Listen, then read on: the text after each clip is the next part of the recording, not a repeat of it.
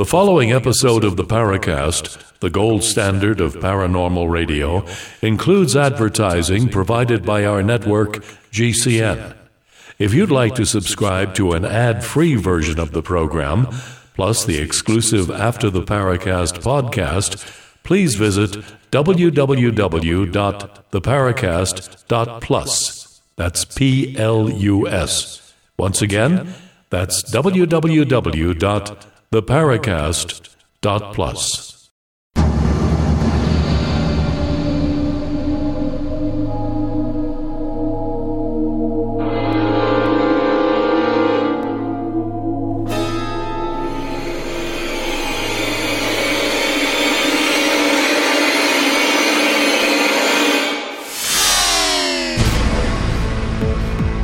You're in the Paracast, the gold standard of paranormal radio. And now, here's Gene Steinberg.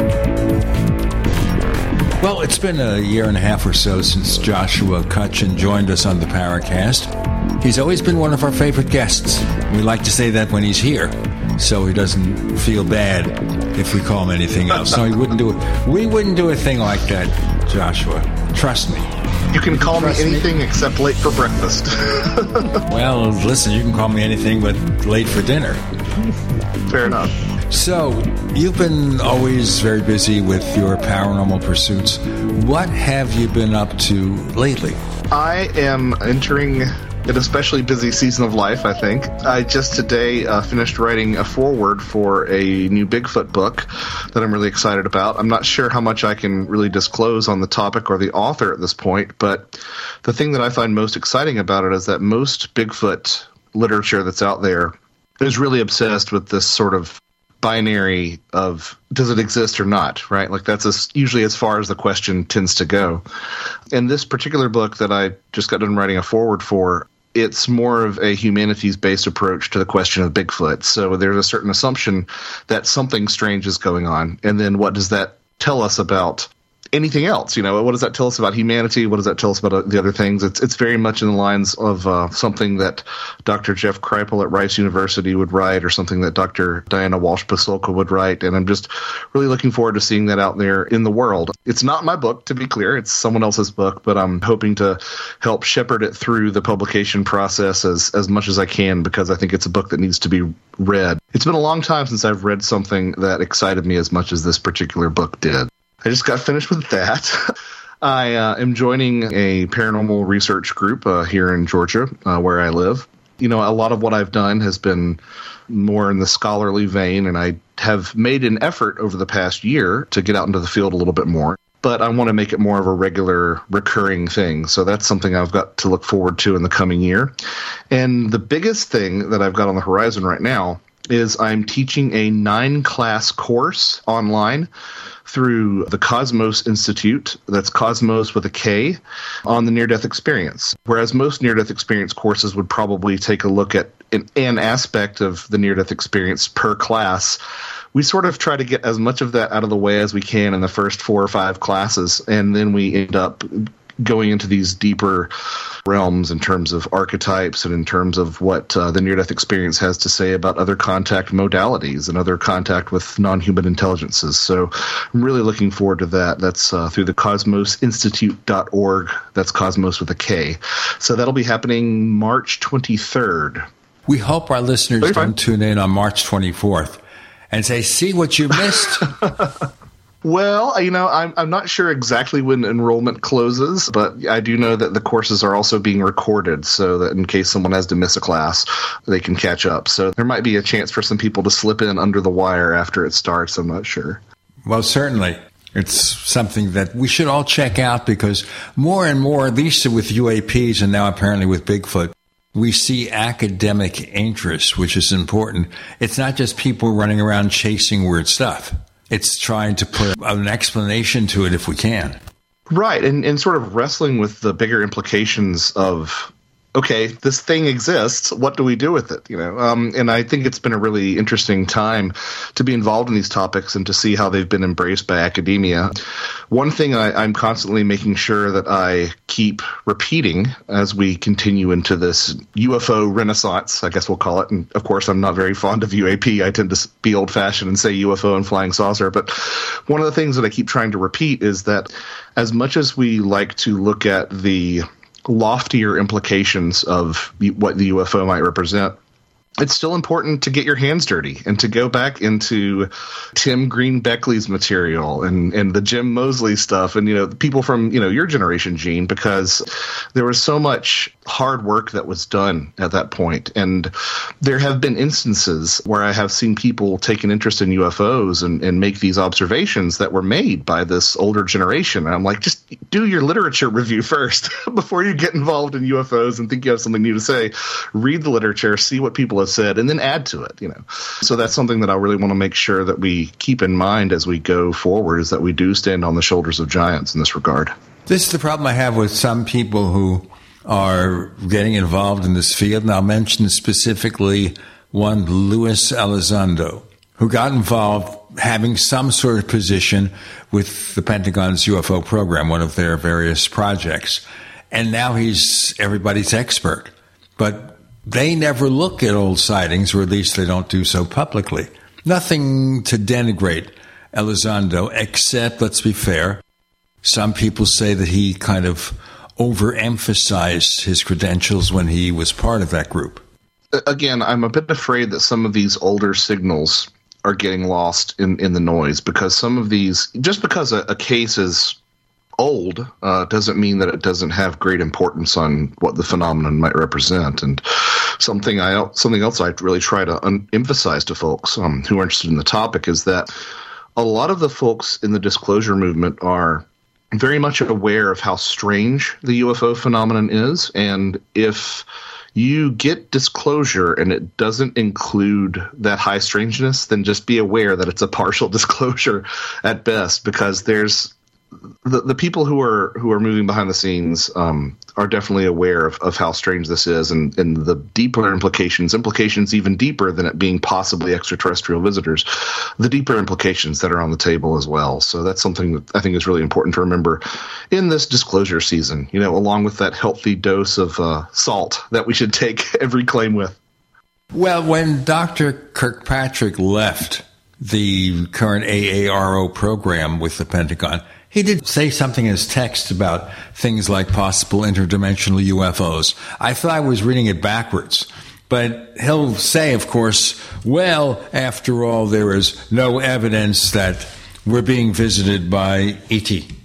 But then uh, yeah, you know, he yeah. never defines what that evidence is supposed to be with ET. I'm really glad that you brought that up. I'm really glad that you brought that up, Gene, because I've, I've noticed some wiggle room in some of these official statements where they say things like there's no evidence of extraterrestrial visitation. There's always that extraterrestrial bit in there and it's like okay are we are we dancing around the actual nature of the phenomenon? Or are we you know or are we be actually being transparent? Because i'm sure that a lot of these people issuing these statements are aware that there are a multitude of hypotheses uh, being offered. But you know the extraterrestrial one is the one that definitely gets the most press coverage. But yeah it, it is it is an interesting time to be interested in this stuff, and it even in the short amount of time that I've been involved, um, compared to both of you gentlemen, um, the, there is something that feels a little bit substantively different about this. I mean, the fact that we're entertaining discussions of holographic interdimensional realities in Congress um, does feel a little bit different than past disclosure seasons from what I have read and from what I have you know experienced in my brief time involved in the topic. Um, so I really don't know uh, where it's going to go. Um, what I've said to folks and, and you know predictions age like milk, right? so don't hold me to this, but um, I, I anticipate emerging on the other side of this current disclosure season with a sense amongst the general population very comparable to what the general population now thinks about something like the Kennedy assassination. Um, if you talk to the man on the street, woman on the street, 15 years ago, they a lot of them probably would have said, "Oh, the official narrative behind the Kennedy assassination is true." And now I get the sense that if you approach someone in public and would ask them that same question, they'd say, "Well, ah, something strange went on there. Something strange went on there." But you know, as far as a definitive answer, they don't really have that. So I would anticipate if I had to bet, and again, like I said, predictions are doomed to fail, but I would have to bet that we emerge on the other side of this disclosure flap with a similar sentiment among the public. And it's a shift from, you know, well, I think that UFOs are bunk. Um, to people actually saying, well, there seems to be something strange going on. And, and I think that, I mean, that's still a significant win if you look at it, you know, historically. Um, but who knows? Maybe, maybe it'll be even more dramatic than that. Maybe it'll be less less impactful than that. I don't know. We've got Joshua Cutchin with Gene and Tim. You're in the Paracast.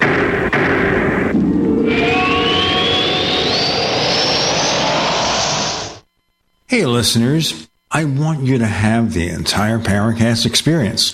So I'd like to tell you about After the Paracast.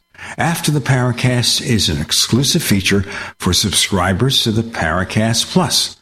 With After the Paracast, you never know what's going to happen next. After the Paracast features color commentary, special interviews, and further conversations with Paracast guests. With Paracast Plus, you can download a very special enhanced version of the Paracast also. We do offer exclusive music, videos, and more features are coming. To get more info about subscribing, please visit theparacast.plus. Once again, theparacast.plus.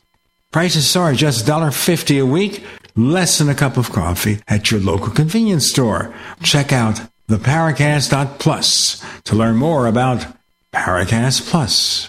It's easy to see. We're being conned by the institutions we used to trust. The mainstream media is distracting us with meaningless headlines instead of focusing on the harsh realities facing American families. We all know something big is coming. And that's why so many folks are preparing. They're becoming more self reliant by investing in emergency food storage from My Patriot Supply. My Patriot Supply is the nation's largest emergency preparedness company, and they make it easy for you to prepare. Go to mypatriotsupply.com and secure some emergency food kits. There's a dozen to choose from that contain tasty breakfasts, lunches, and dinners, averaging 2,000 calories per day. Get at least one food kit for each family member. My Patriot Supply also sells large solar generators, gravity powered water filtration systems, heirloom seeds for your garden, and survival gear. Order by 3 p.m. and your items will ship that same day. Time is short. Prepare today. Go to mypatriotsupply.com. Mypatriotsupply.com. Do you know someone with a drug or alcohol problem? Get help now. Insurance may cover everything. Stop the drug and alcohol nightmare. Call 800 284 0523. Learn how through the Family Medical Leave Act you can leave your job without losing your job. Locations everywhere. Get immediate help for drug and alcohol problems. Call now. 800 284 0523. 800 284 0523. Stop aging now. Restore those joints. Boost your strength. Because it's official. NutriMedical has released the most exciting, powerful anti-aging supplement on the market. Dr. Bill Deagle's Red Deer Velvet DR has been approved by the U.S. Patent Office. Imagine stem cell rejuvenation all in one capsule without huge expense. Dr. Bill MD discovered that as an unborn baby grows in the mother's womb, he or she does not deteriorate or physically age. Red Deer Velvet DR, like the uterus, provides 300 biomolecules and six hormones protected in one special DR capsule that delivers lipid packages directly into your circulation. This patented technology bypasses the stomach and is released into the small bowel unaltered by digestive enzymes and stomach acid. Remember, Red Deer Velvet DR. Improve endurance, stimulate your immune system, increase learning ability, and even improve sexual libido with Red Deer Velvet DR. Click NutriMedical.com, that's N-U-T-R-I medical.com, or call toll free 888-212-8871 and get on the road to a newer, rejuvenated, happier you. No matter how large or small your digging project may be, no matter how urban or rural, you must always call 811 before any digging project. 811 is our national one call number, alerting your local utility companies to come out and mark any lines they have near your dig site. So before you do this or this, make sure you do this. For digging projects big or small, make the call to 811, brought to you by Common Ground Alliance. We'd like to hear from you. If you have a comment or question about the Paracast, send it to news at theparacast.com. That's news at theparacast.com. And don't forget to visit our famous Paracast community forums at forum.theparacast.com. Now, it's not that our pop culture isn't conveying the image of possible multiple realities. I mean, the superheroes are running all into different realities. That that movie version of the Flash, he goes back in time to change the fate of his mom, who was murdered. As a result, he screws up reality. They had a feature in the DC Comics called Elseworlds, which was also done on TV, where they have multiple versions of the same character and all sorts of things like that. Uh, so it's not as if this isn't being presented. A few years ago, they actually had a version of Flash Gordon, not like the old Buster Crabbe serial, nor they actually had a show in the 50s on TV that lasted for a season, or the comic books or the movie, where Mongo, where the places he travels to, are located in another reality.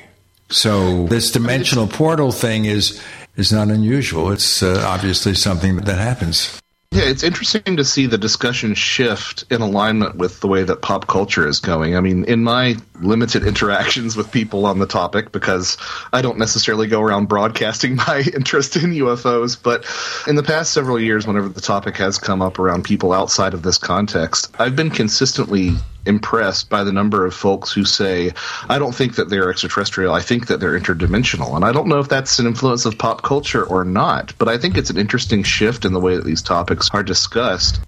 You know, I'm sympathetic to the interdimensional idea. A lot of what I talked about in my last nonfiction book, Ecology of Souls, was all about the connections to death. And I think it takes very little imagination to conceive of the afterlife as being another dimension. In fact, there was a, a great exchange between Hans Holzer and Brad Steiger that I included in the book, where Holzer's saying, uh, oh, I think that these, you know, UFO beings come from the afterlife. And Steiger says, well, what about other dimensions? And Hans Holzer says, and what might be the difference, pray tell? so, you know, I think that it's sort of kind of angling in the same direction of, of some of the stuff that I'm looking at with the obvious, you know, intellectual honesty that I have to have when saying, you know, maybe I'm completely off base with some of my observations as well. It's an interesting time to see that discussion shift from this sort of 1950s sci-fi angle to more of a, dare I say, fantasy angle of the UFO phenomenon. It really is just a matter of words, isn't it? That discussion between Holzer and, and Steiger. I mean, one person's other dimensions is another person's astral uh, vibrational plane. Yeah, and it sort of underscores something that I like to think about a lot. As evidenced from the cover of the first volume of Ecology of Souls, I have often taken, I made it a habit of listening to the lectures of, of Terence McKenna, and he was always underscoring the importance of language in, in terms of the way that we wrestle and grapple with reality. And I think that we're all trying to grasp at describing something that probably eludes the ability to be categorized in those terms. I mean, this is this is the fourth podcast this week that I've done, and I think I've brought up this particular meme on every single podcast. But I'll bring it up again because I love it so much. There is a meme that, that circulates online. Y'all have probably seen it of a person with a hammer down by the beach and they're hammering into the tide that's coming in and each of the nails says language and the tide says reality and i just love what that conveys about how really clunky and clumsy our tools for describing just the basics of existence but you know especially this more anomalistic phenomena can be I love that meme. I know exactly which one you're talking about. oh, good. yeah. Yeah. It's the gift that keeps on giving. Yeah. Mm-hmm. It makes me think also. I'm currently working on a book about the mysteries of, of time. And uh, one of the chapters that I am working on deals with the various groups in Europe in the late 1980s working with um, uh, ITC. I think that's right. now, yeah, now it, it, it's it's like a, it's like a more robust version of EVP. EVPs, right? yeah, exactly. Yeah, uh, yeah. using rather than just tape recorders, uh, all kinds of different technologies, especially uh, television and video screens. One of these groups allegedly uh, was communicating with their spiritual equivalents on the other side called Timestream. And Timestream said that they were from like the third level astral plane and that they existed on a planet called Marduk that had a giant river running through it. Now, I don't know if you're familiar with too much science fiction, but it's an almost exact description of Philip Jose Farmer's Riverworld novels. Mm. But uh, uh, the the the people in Luxembourg, especially, were receiving uh, video images uh, from this other side, not only of the people involved or the entities involved, but also images of uh, this river world. And of course, this was before you know the internet, and uh, uh they were using um, televisions not connected mm-hmm. to an antenna and on uh, uh, just static channels and things like that. but um, the descriptions of this afterlife, and you'll put quotation marks around it, is just, you know, so fantastic as compared to some of the others that come down to us from like near death experiences or even some of the other more uh, uh, like, you know, channeled uh, uh communications. And, you know, back to what we were, you know, uh, uh, saying before.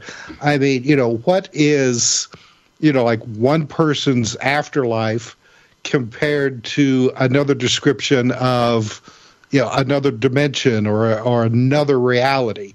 Because even though that these people were very much involved in thinking that they were communicating with a spirit world the descriptions and images coming down to them to them seems completely different than what they were expecting.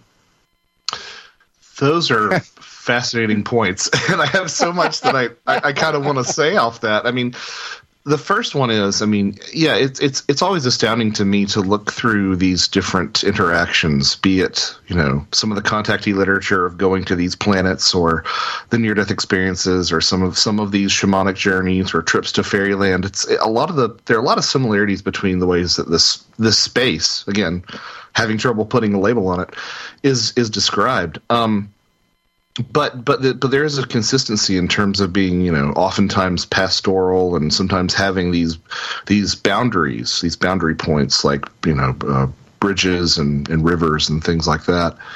But I find it perhaps most interesting that sort of allusion that you made to it sounding like a a, um, a landscape from a work of fiction. And you know I, I apparently traffic in unpopular interpretations of these phenomena so i might as well throw another idea onto the pile.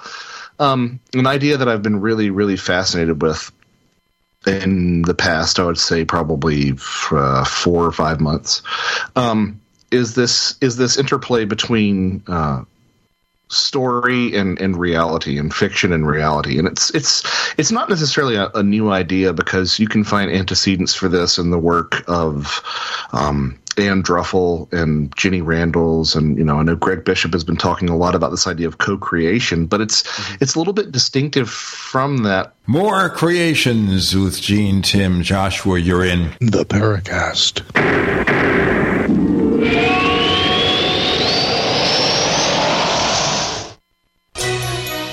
Thank you for listening to GCN. Visit GCNlive.com today.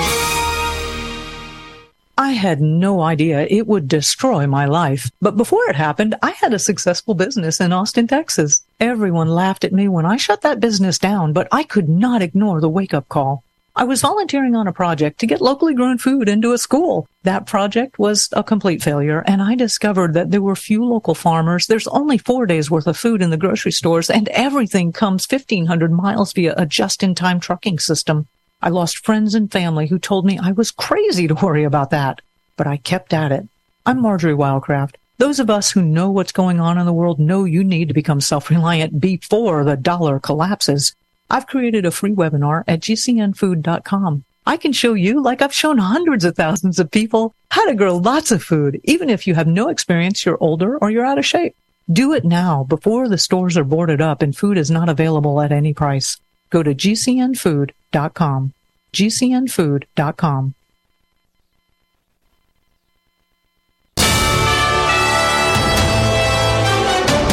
USA News Update. I think this was a crime of opportunity. He did not know her at all. New information from University of Georgia Police Chief Jeff Clark about the suspect accused of killing a University of Georgia nursing student who was out for a jog near the campus in the town of Athens. The investigation suggests that they had no relationship. Records show the 26 year old man, an illegal alien from Venezuela who crossed into our country back in 2022. Chief Clark saying the man faces a long list of charges. This, by the way, the first murder on the UGA campus in 20 years. Classes canceled until Monday. In other news, polls are open in South Carolina. Voters casting ballots in the Republican primary. Former President Trump has been campaigning in the Palmetto State along with former South Carolina Governor Nikki Haley. And I'm Laura Winters, USA News.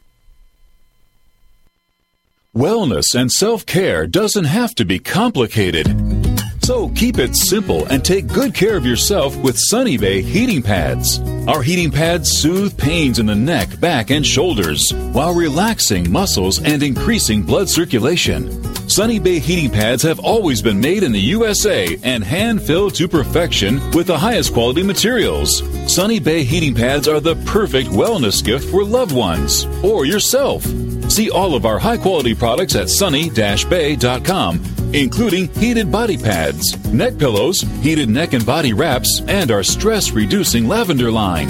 They're all affordable, durable, and in stock now and ready for immediate shipping direct from sunny-bay.com. Read our trusted, authentic, and real reviews at sunny-bay.com or just search for Sunny Bay Heating Pad. To your good health and wellness from Sunny Bay. If you're concerned about the power grid and want to generate your own supply of off grid electricity, this will be the most important message you'll hear this year. Here's why. We now have a small number of solar generators back in stock. These emergency backup systems provide life saving backup power when you need it most. And unlike gas generators, solar generators run quietly, emit no dangerous fumes, and produce an endless supply of free electricity from the sun. Whether it's wildfires, dangerous weather, power grid issues, or just getting off the grid, you'll never have to suffer through painful power outages again.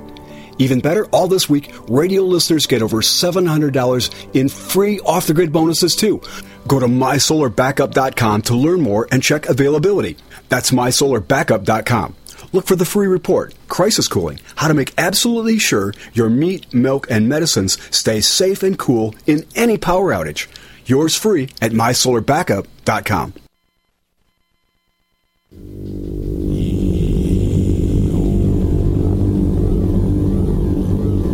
This is Jacques Vallée.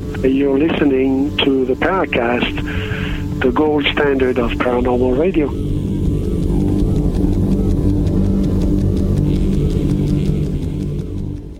Now, in looking over alternate theories, of course, there's co creation from Greg Bishop, which I don't think is mentioned much nowadays, which is kind of unfortunate.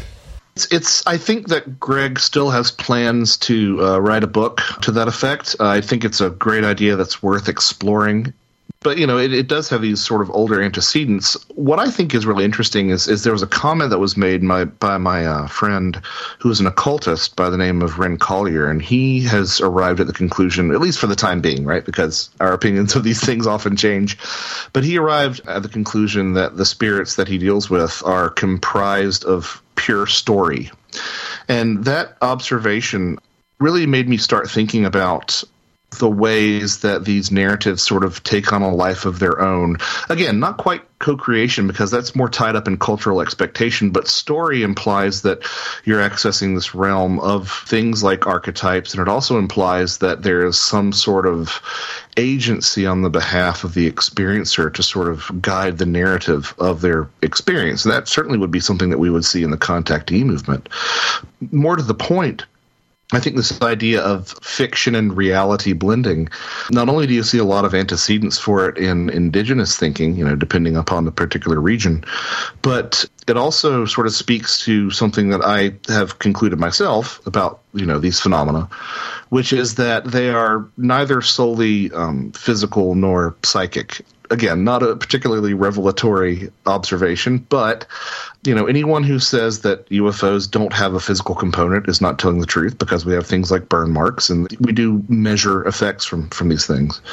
But also, people who tell you that they're um, that they don't have a psychic component is overlooking you know the vast amount of literature that involves telepathic communication, even when someone's just seeing something as benign as a light in the sky that sometimes reacts to to thought.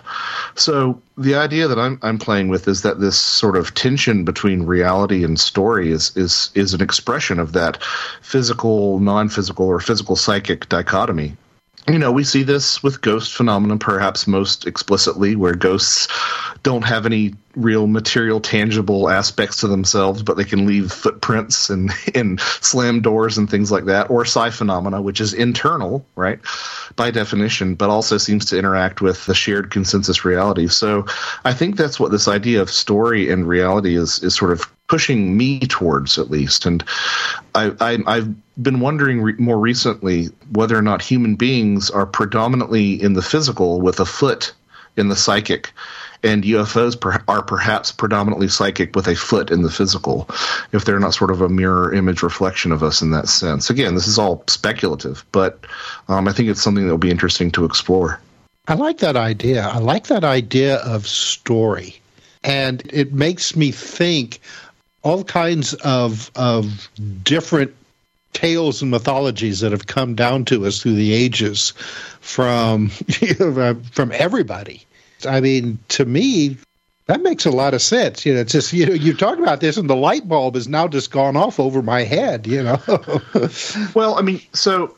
Uh, this is sort of plays in again it's, it's, sort of adjacent to co-creation theory but it's also adjacent to ideas of tulpas and egregores and um, you know what i think is really interesting about some of these tulpa manifestations the most famous examples i think of you know the example of alan moore and john constantine or Neil Gaiman, I believe, encountered some of his characters as well. In in these cases where these specific characters from fiction, and I need to do more research in this regard, but I, I have the sense that in the cases where these specific characters from fiction are sort of leaping into reality, they are being seen by the creators. They're being they're being witnessed by people to whom their very existence is existence is very intimate like they owe their existence to that specific person which might explain why we don't see tulpas of Luke Skywalker and uh, Ellen Ripley from the Alien films is because while those are loom large in the popular consciousness, um, the primary person to whom those should appear would be George Lucas and Ridley Scott, respectively. And then, of course, you know, you get into things that have this that are part of that sort of pop culture consciousness, but they have a significantly deeper time depth, like Santa Claus, and that could be why we do have reports of Santa Claus, is because that is that that's functioning at a level of intimacy almost that one would experience um, with something being one's own creation. Now, of course, this particular idea that I'm playing with runs afoul of, of instances like uh, Slender Man and some of these more modern internet creations. But again, I, I, think that in those cases, a lot of the people who see those things aren't aware that they originated on the internet. So they're being presented to them as sort of a an older phenomenon, and that might have some reason why they're making that jump into re- our reality. Again, just an idea that I'm playing with, but I think it's really interesting because I feel like it relieves some of the pressure on a lot of the inconsistencies that we see with UFO phenomenon, and it really does nest things like hoaxes within part of the phenomenon as well. I mean, we've known for a long time that hoaxes seem to play a part in the way that these things manifest. One of my favorite books on that topic is George Hansen's The Trickster and the Paranormal.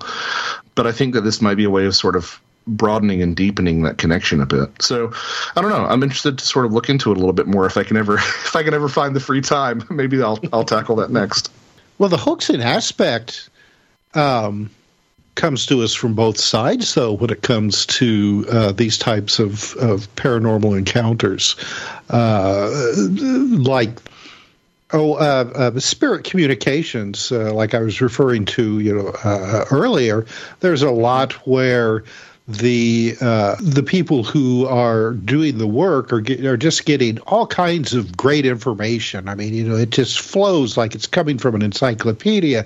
Names, dates, places in the past where these entities supposedly uh, existed. Yet, when anybody goes and does the research, none of it was true. Yet, I mean, it's just like you know, it, it's just like these things were just. Uh, I mean, you know, just just pouring out this information. Yeah, that, the good examples of that would be, um, you know, the the Siren Call of Hungry Ghosts, that particular book by uh, Fisher. Mm-hmm. I can't remember his his first yes. name, but that's a perfect example of something that seemed to be quite real, but not all the details could be verified. And you know, if you want to look at something like the Philip experiment, as it was conducted, where this ghost was made out of whole cloth by a group of parapsychologists and answered these fictional questions uh, correctly. I think that does speak to that as well. And and and even when you know we have some tantalizing clues here and there that this is something along the lines of what the phenomenon is doing. I mean. One of my favorite quotes ever is from the Schirmer abduction, where you know the entities told the uh, abducted police officer, um, "We want you to believe in us, but not too much." I mean, that sounds like to me that sounds like again this the story coming to life you know? Um, but i don't know. It's this this sort of brings in questions as well as to how much of of these phenomena exist outside of you know the, the, the eyewitnesses themselves. You know, like how much of this is is generated by the percipient, um, and you know, I, I think that I think that to really truly grasp that, we probably need to overhaul our understanding of things like the physical and the non-physical and the the real and the the fictional. Um, yeah.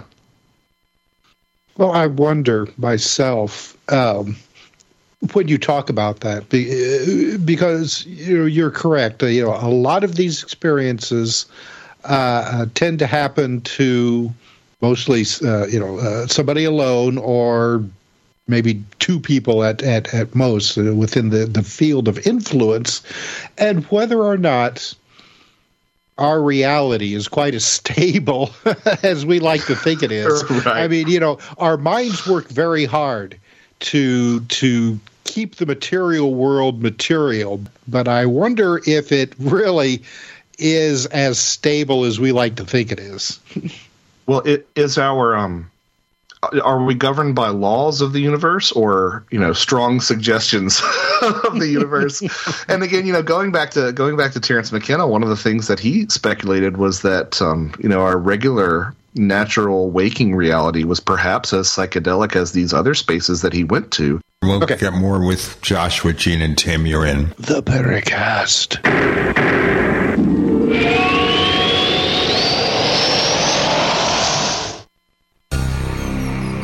Thank you for listening to GCN.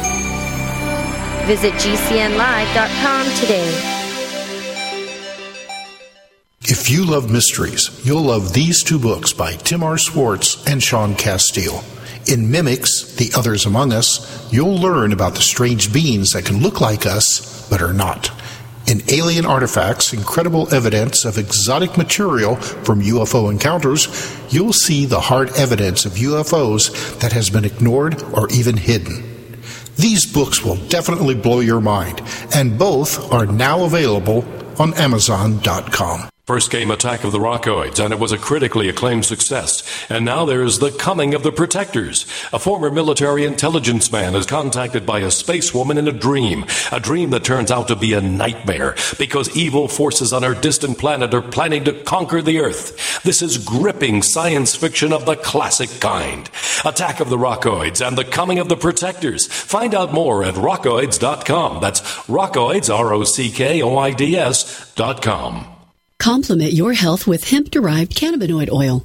We've always believed that the closer to Earth, the better it is for our bodies. Our hemp derived cannabinoid oil is phytocannabinoid rich, full spectrum, and organically grown. Finally, hemp made easy, clean, and effective. GCNhemp.com or call 877 878 4203. That's right, we cut through the red tape. It's now available at GCNhemp.com or call 877 878 4203. What if you could cut your heating bills this winter with your existing wood burning fireplace and not spend thousands doing it? You can with Great Wall of Fire fireplace grates. Our U.S. patented made in America wall of fire grates increase fireplace efficiency, eliminate fireplace smoke problems, and come with a 30 day money back guarantee. See our grates in action and get free shipping from walloffire.com or call 800 274 7364. Fireplace heat without fireplace smoke. Walloffire.com. Get healthy, not high, with 100% pure CBD powerful natural pain relief from Veterans Vitality. GCN listeners, have you ever thought about how CBD may help you? I'm sure you have heard about the many benefits of CBD. Well, here's your opportunity to try before you buy. Created by veterans and for everyone who deserves better choices, our CBD is derived from organic hemp, grown in the USA and third party tested. Veterans Vitality CBD saves you as much as 25 to 50% over our competition, and a portion of all sales is contributed to veteran nonprofits and events. Many of our customers have experienced improved quality of life, help with anxiety, PTSD, and overall well being. Our products do not contain THC. They are safe, non addictive, effective, and 100% legal. GCN listeners, get your free trial bottle of premium CBD by simply paying shipping and handling at GCNFreeCBD.com. That's GCNFreeCBD.com. Again, GCNFreeCBD.com. Offered by Veterans Vitality Premium CBD. I need help with my taxes. Where can I find free tax help? If you make $54,000 a year or less, you can participate in the IRS Volunteer Income Tax Assistance, VITA, or the Tax Counseling for the Elderly, TCE, programs. IRS certified volunteers provide free basic tax prep for low to moderate income taxpayers. The TCE program is specifically for taxpayers age 60 and older. Go to irs.gov and enter free tax prep in the search box to find a VITA or TCE site near you. Hey Jimmy, turn off the video games. Let's go play some ball. I'm in the middle of my game. Can't we go later? Come on, it'll be fun. It will be there when you get back. Okay. But there's no way you're gonna win. Why don't you grab some water and granola bars and then we'll see about that. You can make a difference. Eat smart, play hard, and when you do, your kids will too. A challenge from USDA.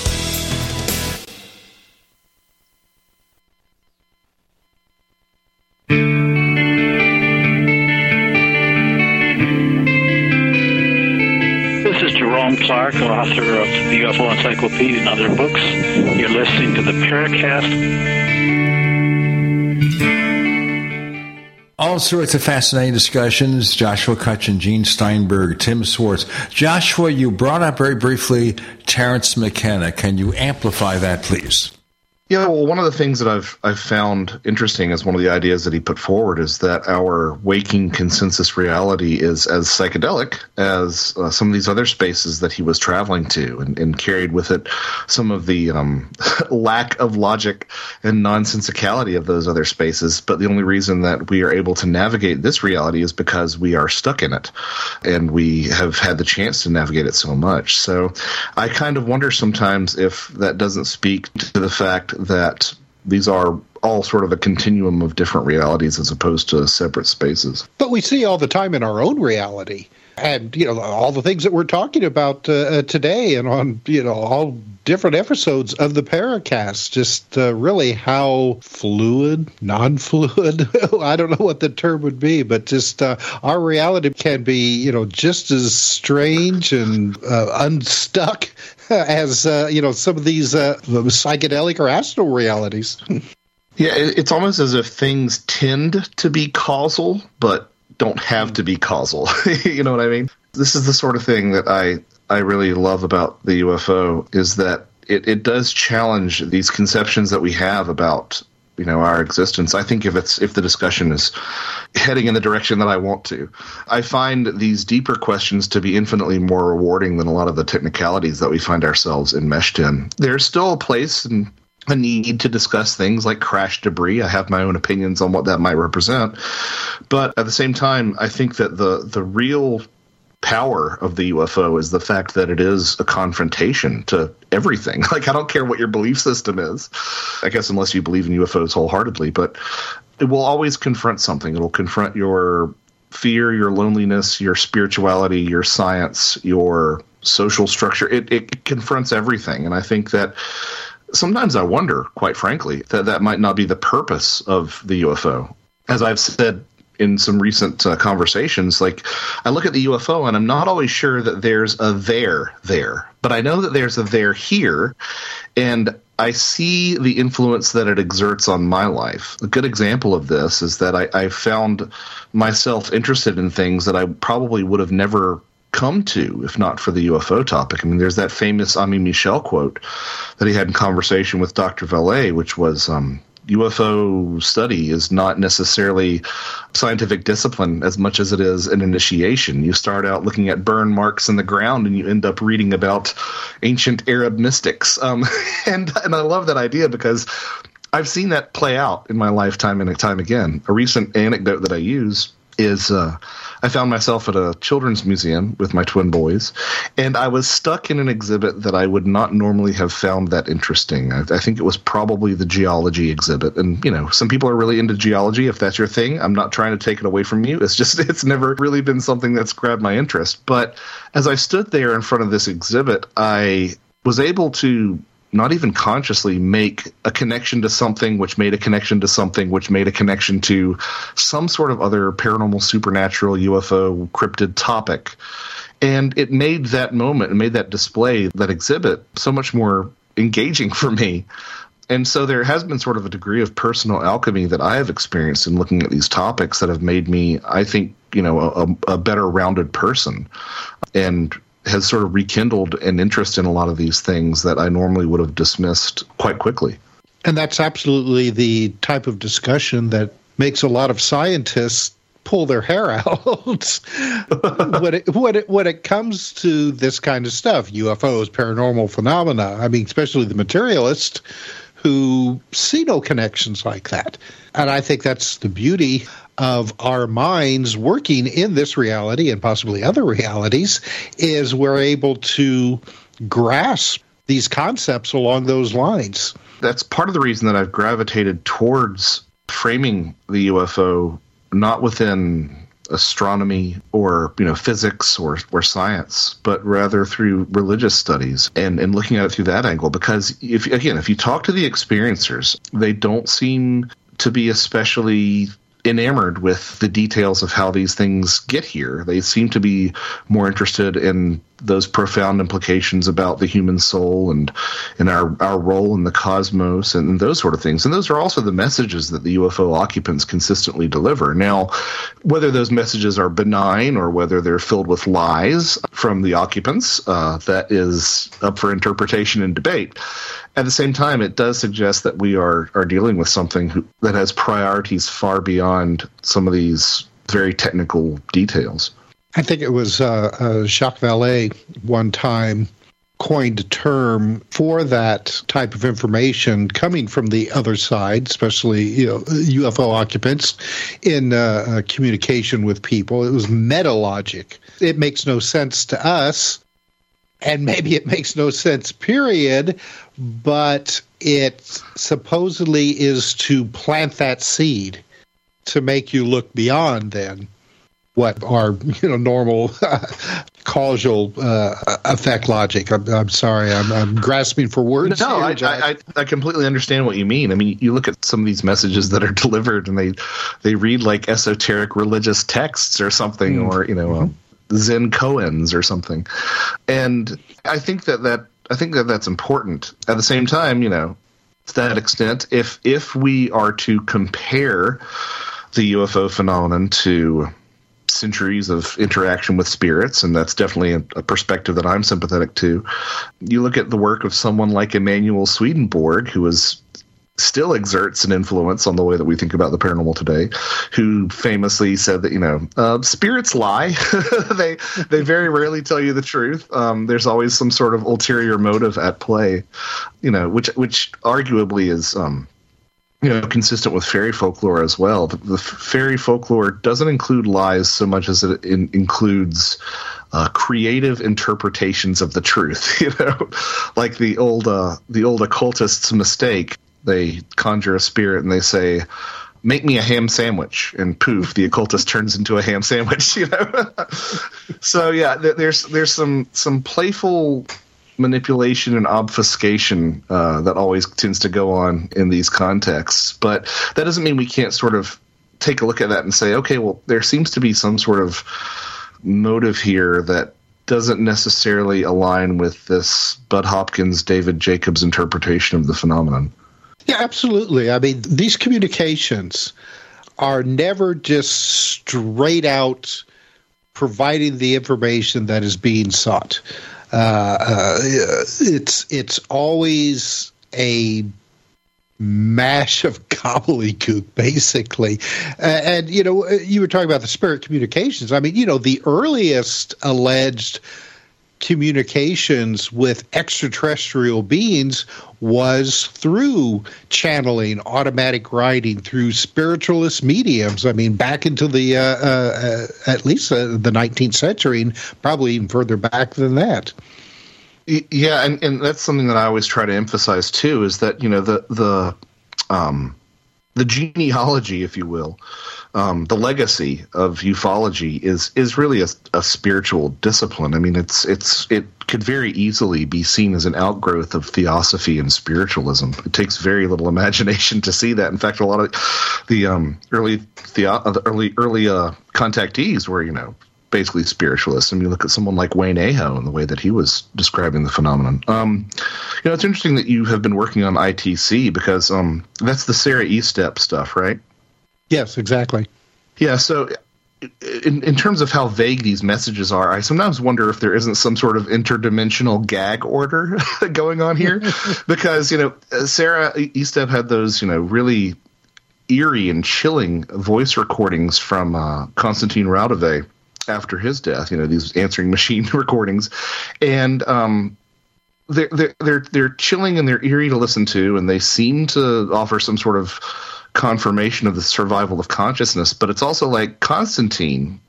Couldn't you have like p- spilled the beans on all the mysteries of the universe from your position in the afterlife? Like, couldn't you have given us more details other than "Hey, we did it, good job, thanks, Sarah, bye," which is basically the gist of those messages.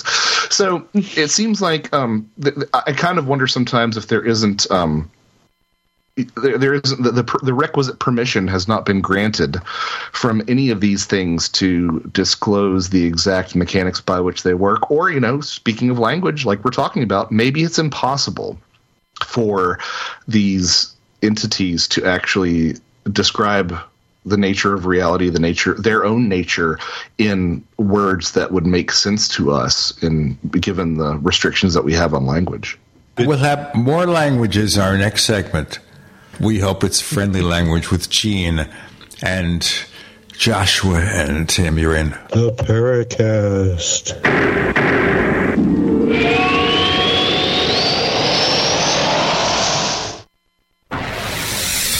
You are listening to GCN.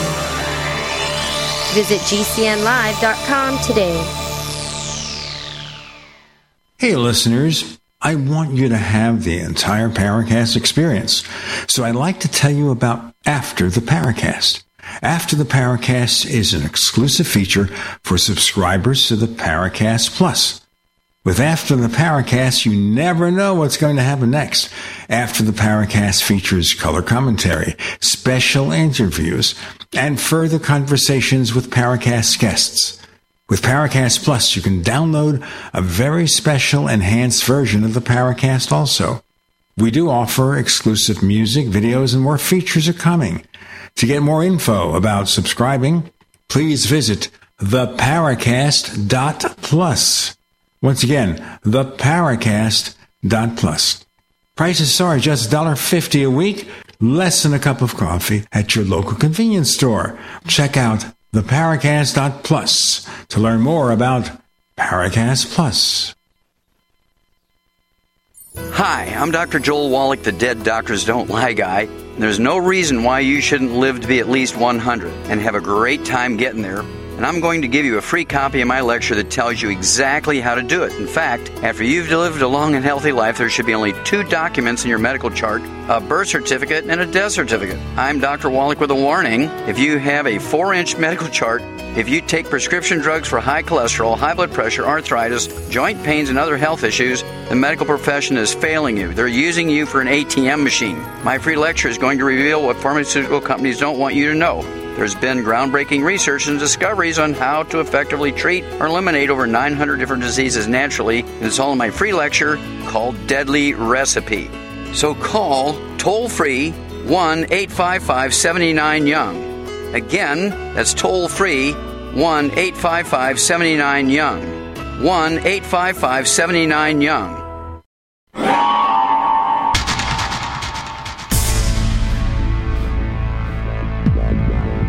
Welcome back to the Paracast, the gold standard of paranormal radio. And now, here's Gene Steinberg. This is extraordinary, this discussion going all sorts of fascinating ways. I want you listeners to continue with it.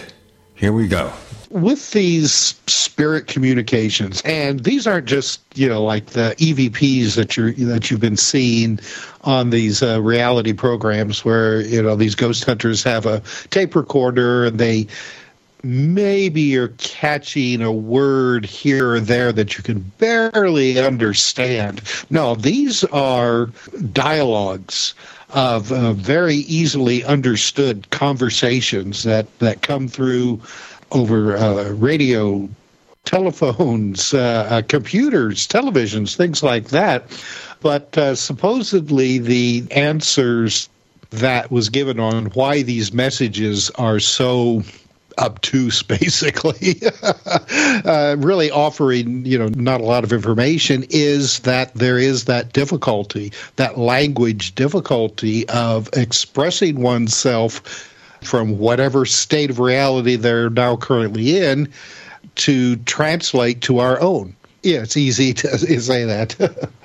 what if what if a spoken word for these other things is as difficult for them as telepathy is for us? You know, I mean, right. that's that's, right. that's the possibility. Or or you know, the other possibility, and I, and I often return to this, and it's keeping with that sort of personal development angle of an interest in the supernatural, the paranormal, or UFOs, is that it's not the point to receive all of your answers in an info dump. You know, the point is to arrive upon those conclusions yourself. I mean, I think that's what to me that the true nature of disclosure really should be is is you don't need an authority structure to give you permission to believe in UFOs, right? You need to convince yourself and you need to arrive at that conclusion through your own efforts that push you past that threshold of disbelief into saying, okay, you know, even if I haven't experienced something, there seems to be something with an objective ontology that is that is happening here and is actually interacting with people. And then you know you proceed from there. But it's it's all about getting to that point. I mean you know what's what's more impressive someone saying they love you or someone showing they love you? You can't just learn that the ufos are real. You have to sort you can't just be told rather that these things are real. You have to sort of get there yourself. I think sometimes. I think that might be part of what we're seeing as well. Well, that's part of that uh, Western bias, though, when it comes to learning. I mean, when we were kids, started when we were kids, you were given the information, you have to memorize it, and then regurgitate it back in order to pass the test. There's no yep, real yep. learning.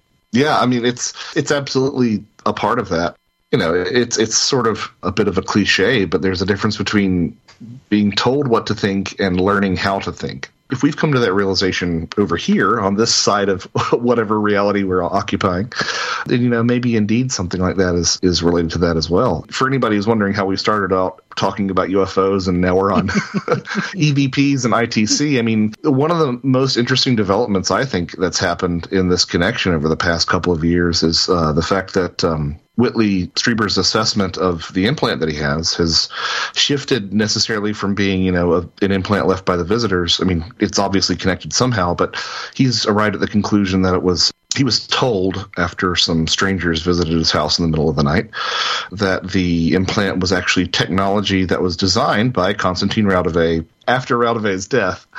And there's just so much to unpack from that. I don't know if he's reassessed his interpretation of what's going on there or not. Whitley in the years since he wrote, you know, A New World. But I think that there's so much to unpack about what that says about something like our assumptions of what the afterlife is, right? Like the fact that you can create blueprints in the afterlife is not something that really squares very well with a lot of these Western conceptions of what the afterlife is. Like, you know, especially if you come from the Abrahamic traditions, like, you know, you die and, you know, you go and play a harp among the clouds or something to that effect. You know, obviously that's a cartoonized version, but you take my meaning. It's not someplace where you have technical concerns like you know what sort of circuitry or technology could be put together but it's actually really consistent with a lot of these um, ancient and indigenous concepts of the afterlife where the afterlife was a mirror image of our reality and it had you know the same trials and the same chores and tasks that we have to go through on this side of the veil. And with that in mind, um, it seems only logical that there could be the potential for technological development in the afterlife. Again, it's not an idea, you know, afterlife technology is not an idea that really sits very well with a lot of us in the modern world, but it's something that our ancestors understood as, as a definite possibility it's funny that you would talk about Raudive like that because for the past week, that's all that I have been researching and writing about is these contacts and especially dealing with Raudive and his, wow. his, his appearances. So I mean, yeah, that's quite a coincidence. And one of the major aspects, you know, of these communications is exactly like you said that supposedly on the other side, they're working on technology like we are in order to better develop communications, you know, between between the sides, and that uh, you know whatever level of reality that they're working on, to us it would look like that stereotypical image of you know like a misty dream-like world, but to them it's as solid of a reality as ours is. But as they describe it, like a lower astral plane, and then after they deal with whatever they have to deal with and they you know ascend to you know whatever they they ascend to but at that moment they're working with technology just like we are it harkens back to that speculation from Terence McKenna that we mentioned earlier that these are mm-hmm. uh, there there is no real hierarchy to to these different realities. They are all possessed of their own sort of internal logic. It's just that we just are familiar with the logic of the one that we're embedded within. Once you start looking at that, and uh, I don't know how much we talked about this last time I was on the show, but once you start looking at that and you set it alongside all the death connections that there are to the UFO phenomenon, you know, to the extent that Anne Strieber, before her death, wrote down, made the observation that this has something to do with what we call death, this referring to, you know, the, the visitors, and dead loved ones seen during alien abductions, then the possibility of you know, flying saucers being afterlife technology takes on a certain validity. And, and I know that, you know, even saying this, some people are so resistant to this idea, but it's a really, really, really old idea if you look back into ufology. I mean, I've, I've found examples of it being discussed in the 50s and the 60s. And it seems to be even older than that as a concept. I mean, if you look at the ayahuasca art of Pablo Amaringo, it includes things that look like flying saucers. And uh, when asked about what they were, Amaringo was very clear that they, they were a technology for traveling between these different realities. And of course, ayahuasca presents a lot of connections to the dead to the extent that depending upon your translation of its of its name means, you know, vine of the spirits or vine of the dead. And there are all sorts of examples of people encountering the dead or learning information about new deaths um, during their ayahuasca experiences that are later confirmed when they reach contact with the towns that they're nearest to, or you know, contact with their their relatives who have to report that yes, you already knew that your brother died, and I'm here to tell you that your brother died. So how did you know that? That's sort of a scenario.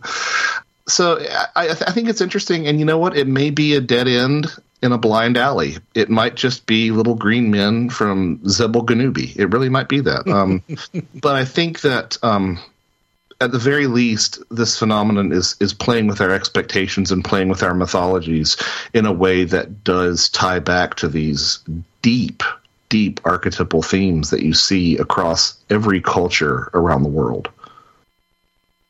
The uh, the late Dr. Leo Sprinkle wrote about uh, several cases that he worked on where um, people who had been abducted by you know, alleged uh, aliens said that they were told by these uh, uh, extraterrestrials that their mode of transportation used um, traveling through other realities. We are going to go to this other reality with Gene, Joshua, and Tim. You're in the Paracast.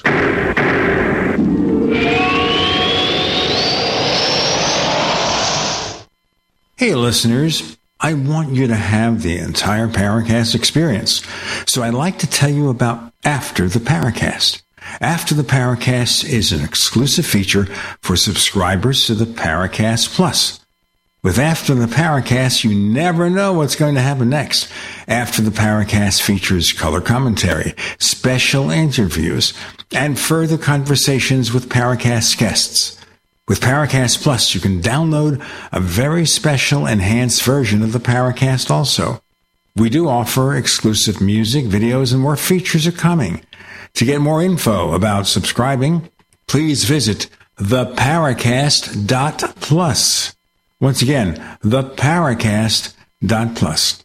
Prices start just $1.50 a week, less than a cup of coffee at your local convenience store. Check out theparacast.plus to learn more about Paracast Plus. If you're concerned about the power grid and want to generate your own supply of off grid electricity, this will be the most important message you'll hear this year. Here's why. We now have a small number of solar generators back in stock. These emergency backup systems provide life saving backup power when you need it most. And unlike gas generators, solar generators run quietly, emit no dangerous fumes, and produce an endless supply of free electricity from the sun. Whether it's wildfires, dangerous weather, power grid issues, or just getting off the grid, you'll never have to suffer through painful power outages again. Even better, all this week, radio listeners get over $700 in free off the grid bonuses too. Go to mysolarbackup.com to learn more and check availability. That's mysolarbackup.com.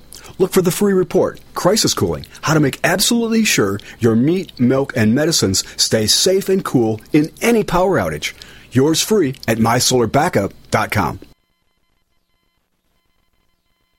Hi, I'm Dan Pilla. I started fighting the IRS over 40 years ago when they tried to seize my mother's house. I sued the IRS and won. I beat the IRS then, and I've been beating them ever since. I wrote the book on tax debt settlement, and I've helped thousands of people deal with tax problems they thought might never be solved. I can help you too. If you owe taxes you can't pay, don't wait another day. There's no such thing as a hopeless tax case. Call 800-34 no tax or go to my website danpilla.com. That's danpilla.com, danpilla.com. Wellness and self-care doesn't have to be complicated. So keep it simple and take good care of yourself with Sunny Bay heating pads. Our heating pads soothe pains in the neck, back, and shoulders while relaxing muscles and increasing blood circulation. Sunny Bay heating pads have always been made in the USA and hand filled to perfection with the highest quality materials. Sunny Bay heating pads are the perfect wellness gift for loved ones or yourself. See all of our high quality products at sunny-bay.com, including heated body pads, neck pillows, heated neck and body wraps, and our stress reducing lavender line. They're all affordable, durable, and in stock now and ready for immediate shipping direct from sunny-bay.com. Read our trusted, authentic, and real reviews at sunny-bay.com or just search for Sunny Bay Heating Pad. To your good health and wellness from Sunny Bay. Do you know someone with a drug or alcohol problem? Get help now. Insurance may cover everything. Stop the drug and alcohol nightmare. Call 800 284 0523. Learn how through the Family Medical Leave Act you can leave your job without losing your job. Locations everywhere. Get immediate help for drug and alcohol problems. Call now. 800 284 0523. 800 284 0523. We'd like to hear from you. If you have a comment or question about the Paracast, send it to news at theparacast.com. That's news at theparacast.com. And don't forget to visit our famous Paracast community forums at forum.theparacast.com. When you mention this travel through other realities, Tim, it sounds like the wormholes they use, like in Stargate TV show, things like that. Well, when I when I say that, Dr. Sprinkle was told that these other realities included what we would call uh, the afterlife, the places that you know that that you know the human spirit goes to after we die. That's just one of the levels that. Uh, the ships travel through in order to get from point A to point B. Dr. Sprinkle was, uh, I mean, he put it more in a you know in a materialistic type of viewpoint that these were physical crafts that just used what what would the word be you know like uh, uh, uh being able to travel the vast distances by you know uh, uh going through these uh, different vibrational states I suppose but it it harkens back to a lot of what we've been talking about today in, in, in this conversation. Yeah, I really think that Leo Sprinkle's work uh, deserves to be talked about more. Um, the book that I think has the most bearing on on what I've been looking at over the past several years is you know soul samples, and he talks about in that book, um, you know, just the incidents of past life revelations involving UFOs, and this is this is something that was a real catalyst for me working on ecology of souls was the fact that I want to have an explanation of the phenomenon that brings in as many outliers as possible. What I mean by that is I don't want to plug my ears and close my eyes when I hear a story that doesn't conform to my model of what's going on, right? Especially if it's coming from an experiencer who's I have this habit of believing experiencers, imagine that. But I, I want to find a way to sort of reconcile and integrate some of these stories. And I feel like there's a segment of the ufological community um, that hears something about past lives or pre-birth memories and and they just they would prefer to ignore them because they don't neatly conform to the extraterrestrial hypothesis and if they if they do if you find a way to shoehorn it in it makes your extraterrestrial hypothesis a really weird extraterrestrial hypothesis and you know, so and I'm, I'm not I'm not I'm not sitting here saying that I like I love those stories because I had the same reaction as well, and it wasn't coming from any sort of deep seated ideological or religious impulse to reject those those accounts. It was just I, I, I, had trouble with those stories because I didn't know how to integrate them into to my perspective on the phenomenon. And I think that you do have to end up. I think that the most, maybe not the easiest, but the most comprehensive way is to engage with these concepts of consciousness and you know dare i say you know rebirth and death which again that's part of the reason that ecology of souls taken as a whole is 260000 words is because there are so many connections that you can draw just from that one simple um, guiding light. You can draw a lot of different connections uh, between these different phenomenon phenomena rather Kenneth Arnold, um, after a while, you know, he was the, he was the guy who you know started the whole modern UFO era. After a while, he came to believe that, uh, or you know, at least he speculated that uh, that UFOs were actually soul transporters, that they were here to take the souls of the dead away, almost like you know the uh, river Styx. You know, put the coin in your mouth and away you go. Yeah, he would he would consistently. I mean, I believe that his initial sighting was during his one of his search and rescue outings, and he would oftentimes see he had seen later in his life, from what I understand, some of these um, anomalous lights around some of the wreckage, or at least around one of the wreck sites, some residents had seen some of these anomalous lights. So that certainly influenced that interpretation that he had. And, uh, you know, I, I, think that he, I've also heard that he um, entertained the idea of uh, sort of Trevor James Constable style sky critters at, at one point.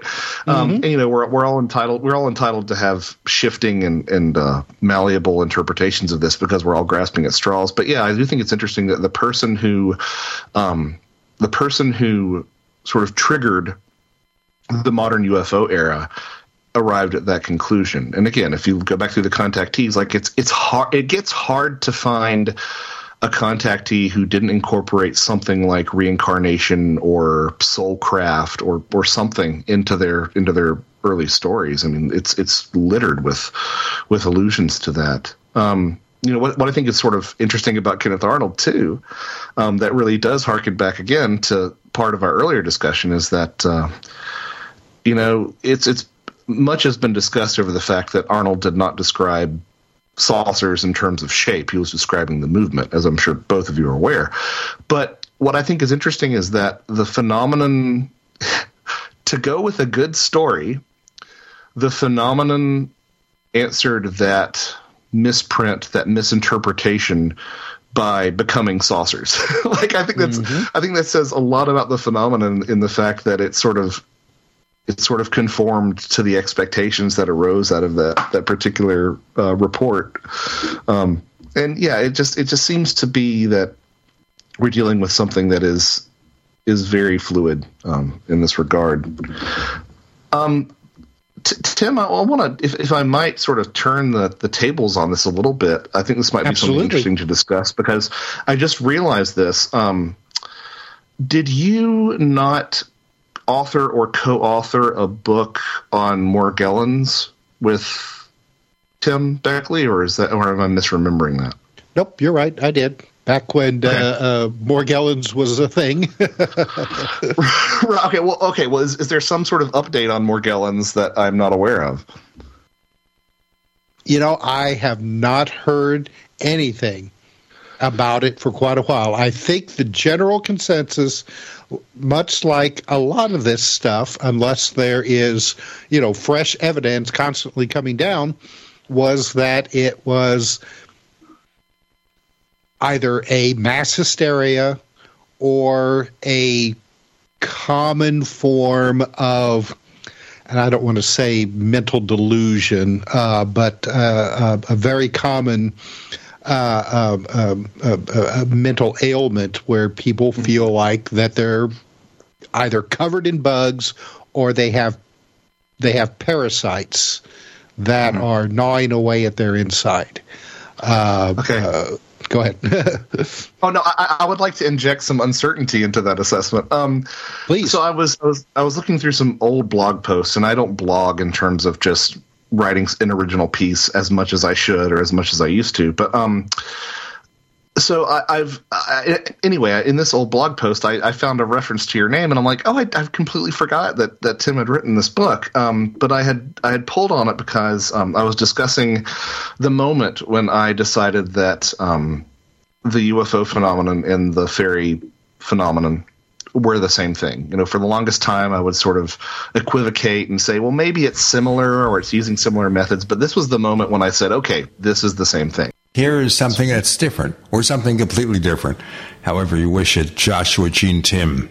You're in the Paracast.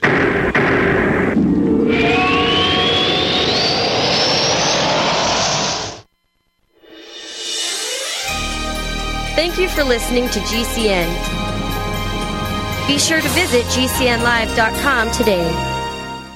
What if you could cut your heating bills this winter with your existing wood burning fireplace and not spend thousands doing it? You can with Great Wall of Fire fireplace grates. Our U.S. patented made in America wall of fire grates increase fireplace efficiency, eliminate fireplace smoke problems, and come with a 30 day money back guarantee. See our grates in action and get free shipping from walloffire.com or call 800 274 7364. Fireplace heat without fireplace smoke. Walloffire.com.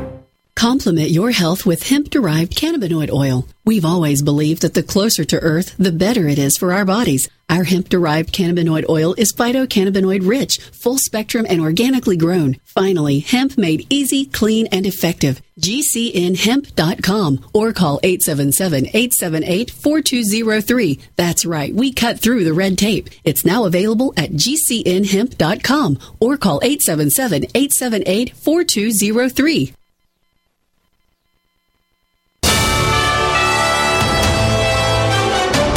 USA News Update. I think this was a crime of opportunity. He did not know her at all. New information from University of Georgia Police Chief Jeff Clark about the suspect accused of killing a University of Georgia nursing student who was out for a jog near the campus in the town of Athens. The investigation suggests that they had no relationship. Records show the 26 year old man, an illegal alien from Venezuela who crossed into our country back in 2022. Chief Clark saying the man faces a long list of charges. This, by the way, the first murder on the UGA campus in 20 years. Classes canceled until Monday. In other news, polls are open in South Carolina. Voters casting ballots in the Republican primary. Former President Trump has been campaigning in the Palmetto State along with former South Carolina Governor Nikki Haley. And I'm Laura Winters, USA News.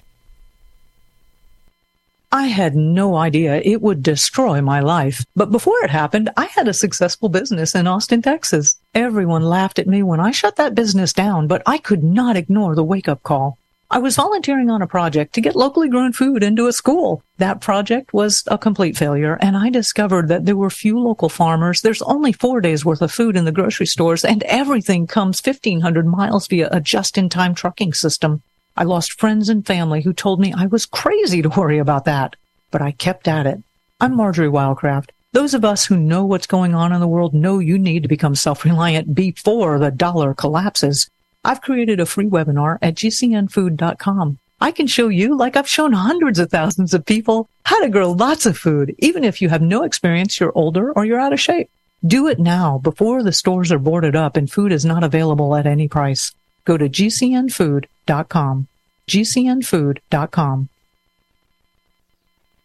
It's easy to see. We're being conned by the institutions we used to trust. The mainstream media is distracting us with meaningless headlines instead of focusing on the harsh realities facing American families. We all know something big is coming, and that's why so many folks are preparing. They're becoming more self reliant by investing in emergency food storage from My Patriot Supply. My Patriot Supply is the nation's largest emergency preparedness company, and they make it easy for you to prepare. Go to mypatriotsupply.com and secure some emergency food kits. There's a dozen to choose from that contain tasty breakfasts, lunches, and dinners, averaging 2,000 calories per day. Get at least one food kit for each family member. My Patriot Supply also sells large solar generators, gravity powered water filtration systems, heirloom seeds for your garden, and survival gear. Order by 3 p.m. and your items will ship that same day. Time is short. Prepare today. Go to mypatriotsupply.com. Mypatriotsupply.com. Hi, this is Don Ecker, and you are tuned into the Paracast. Let me tell you what, you're going to hear stuff here that you probably won't hear anywhere else. Hear that, George Noory? We continue Joshua Cutchin on the relationship of UFOs and uh, fairy lore. Pray tell me more about fairy lore. I'm extremely grateful for you cutting me off because I this is going to be a little bit long.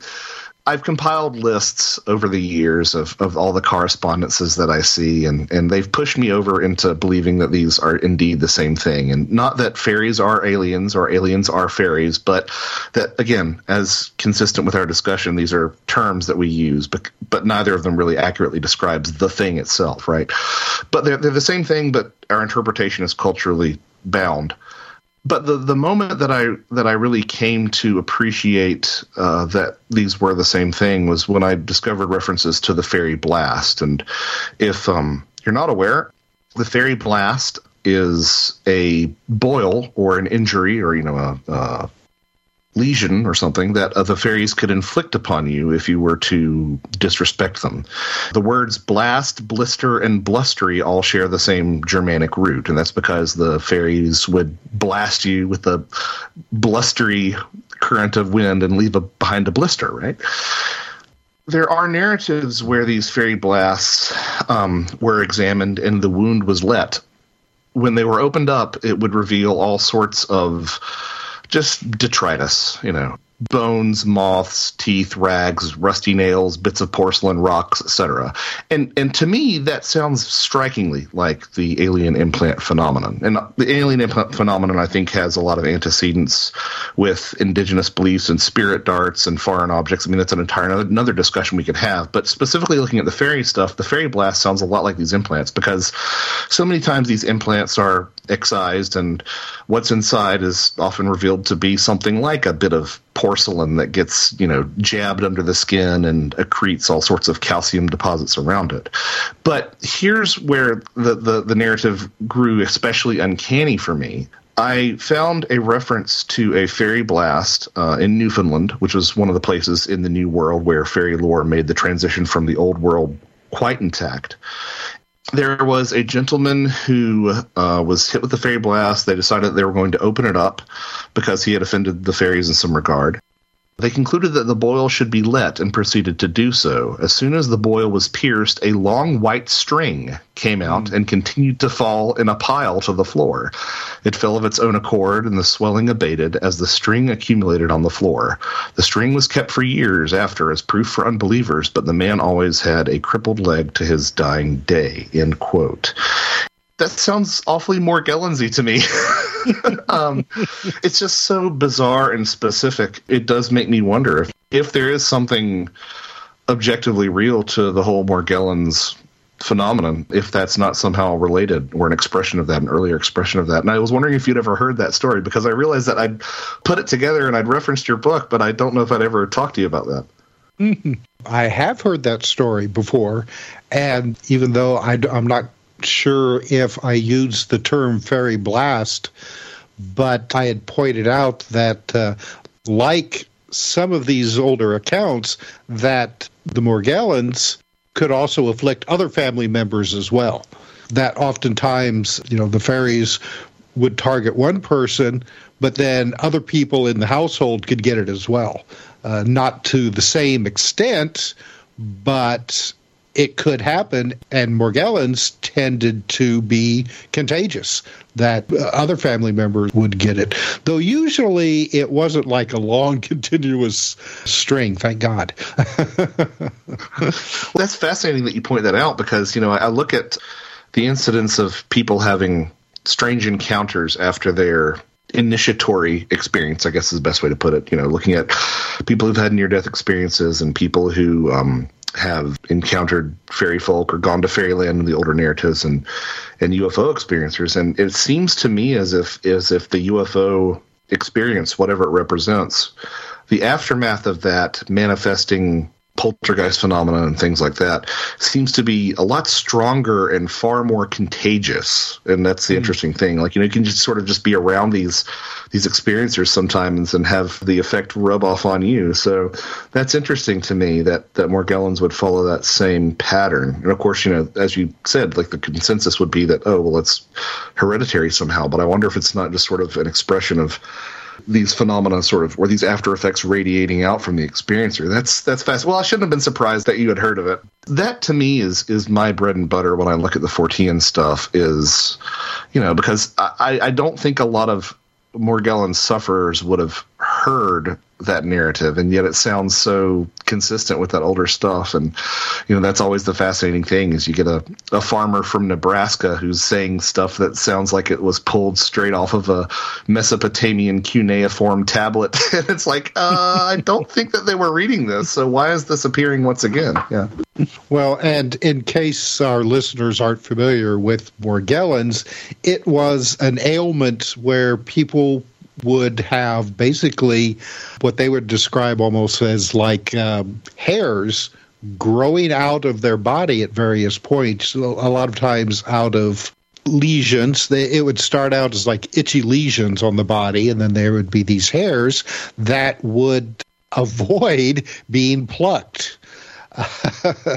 people would, you know, like uh, try to take tweezers to them, and these things would move around and duck back down into the skin. Unfortunately, when people would uh, get samples and try to take them to dermatologists, they would be dismissed because, again, it's a common ailment that doctors often referred to it as a ma- the matchbox ailment because people would uh, collect them and put them in matchboxes to take to their doctors.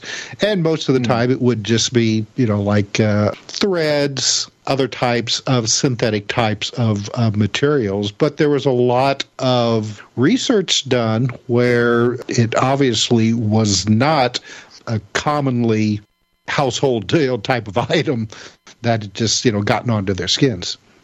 Well, that's interesting too about the way that it sort of proves elusive when trying to be pinned down because, you know, that's as you're aware, something that happens in the, the implant stuff as well. But if you look back, I've I've been looking with someone else on some of these older stories of foreign objects in the body, and there, one of my colleagues found that there was a uh, a story of a Christian monk or, or saint or something along those lines who believed that they had received a, a dart from the devil and it was you know it manifested as like this p-shaped a lump under the skin that would sort of move around whenever you tried to pin it down. So there, there, this that idea of these things sort of like slipping out of the way at the last moment is is really consistent too. That's that's wild. And, and you know i don't something else that we probably should all grapple with more than we do. I've used grapple like eight times in our conversation, but something we should acknowledge. Something we should acknowledge more than we do.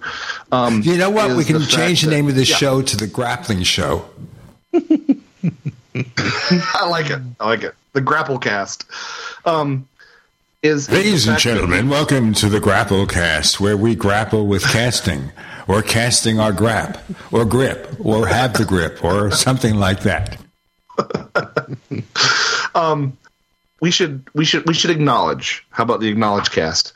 We should acknowledge the fact that any of these topics has a lot of different answers, you know. Um, and this is this is the trap that I fall into often as well. You know, oh, UFOs must all be one thing, or you know, mm. all be another thing, and um, there are a lot of answers to these things. And I'm sure that um, there are there is a plurality of anomalous answers. There's a plurality of mundane answers and a plurality of anomalous answers to all these things. So, you know, uh, the UFO phenomenon might be answered by, in some cases, extraterrestrial craft. In other cases, um, mass psychic phenomena spirit phenomena, any number of strange things, but also um, you know unexplained or unrecognized meteorological phenomena or misidentifications or unorthodox aircraft. I mean, it's it's probably a constellation of examples, and I think something like Morgellons might represent that as well. You know, especially if there is that that that angle or that um, influence that mass hysteria seems to have exerted on the phenomena.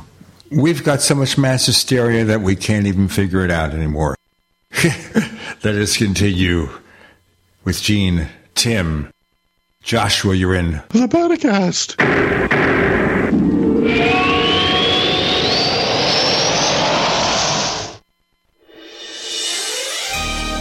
Thank you for listening to GCN. Be sure to visit GCNlive.com today. Do you need a website? Well, you can get a great deal on hosting services with Namecheap's legendary coupon code. They're offering substantial hosting discounts on shared hosting, business hosting, VPS hosting, reseller hosting, and even dedicated servers. Namecheap is preferred by millions. It's backed by a money back guarantee. Use the coupon code LEGENDARY to cash in on the special deal at namecheap.com, namecheap.com. First came Attack of the Rockoids, and it was a critically acclaimed success. And now there is The Coming of the Protectors. A former military intelligence man is contacted by a space woman in a dream, a dream that turns out to be a nightmare because evil forces on her distant planet are planning to conquer the Earth. This is gripping science fiction of the classic kind. Attack of the Rockoids and The Coming of the Protectors. Find out more at rockoids.com. That's rockoids, R O C K O I D S.com. February is Heart Month, and every year, Extendovite has a sale. This year is no different. Extendovite is regularly $69.95 plus shipping and handling for a two month supply. In February, Extendovite is only $57.50 for a two month supply plus shipping and handling. Extendovite is a combination of garlic, cayenne, hawthorn, bilberry, ginkgo biloba, valerian, and milk thistle. These ingredients work synergistically to improve your overall health. So don't delay, join the Extendovite family today. To order, call 1 877 928 8822 or visit extendovite.com. That's X T E N D O V I T E dot com. Extend your life with Extendovite.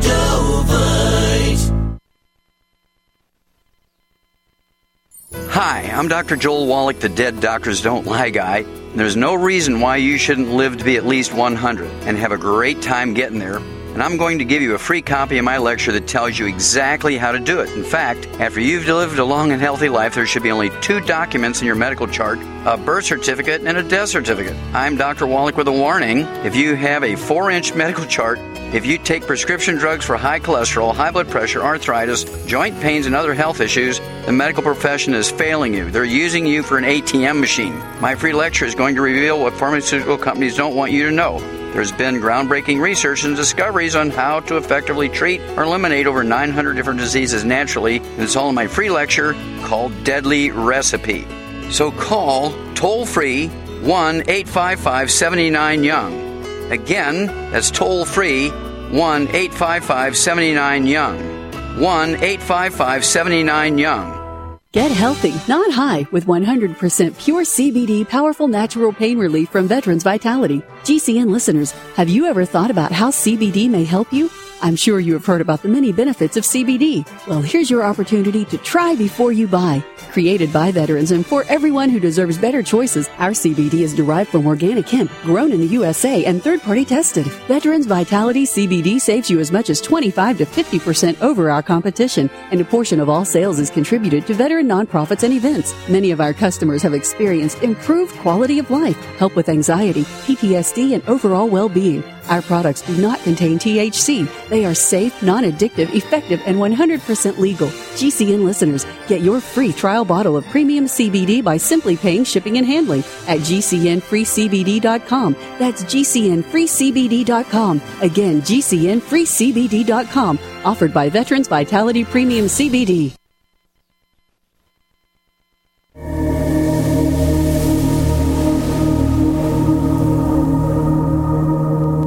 This is Tracy Torme, screenwriter producer. You're listening to Paracast, the gold standard of paranormal radio.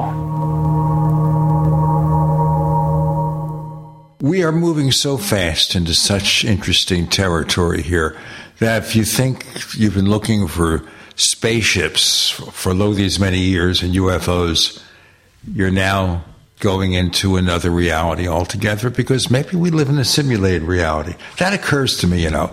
You know, I'm thinking now about this new product from Apple, the Apple Vision Pro. And it's virtual reality glasses on steroids. Instead of steroids being on virtual reality glasses, or you take steroids to use them, but you go into another reality with these ugly things. Have you ever seen the picture of the Apple Vision Pro, Joshua? I have, and I've seen some of the uh, the recreations of what it looks like. I have not seen one in the flesh or in the metal. I guess. Is that something you want to do after seeing it? I mean, I'd like to try it. I'm not ready to uh, hand over that much cash, but I would I would love to try it at some point. I mean, I think it's interesting. I, I think that there are still some insurmountable issues that virtual reality will have trouble getting over. Apparently, motion sickness is still an issue, um, and I don't know how we we quite get over that to the next um, step of interfacing in a completely virtual environment short of you know wiring directly into the brain. I think that if you're going to have a true virtual reality experience that includes all of the senses it's probably going to have to go in that direction. It's also something that i'm not going to volunteer for so. Yeah i'm thinking here of the tv show farscape where they had what is their version of a human an extraterrestrial that looks like a human, a Sebacean, I think they call them, where he plugs into this living spaceship with this probe that goes on the back of his head. So maybe that's what it's going to be. But I cannot see the this is a pun. Apple Vision Pro today.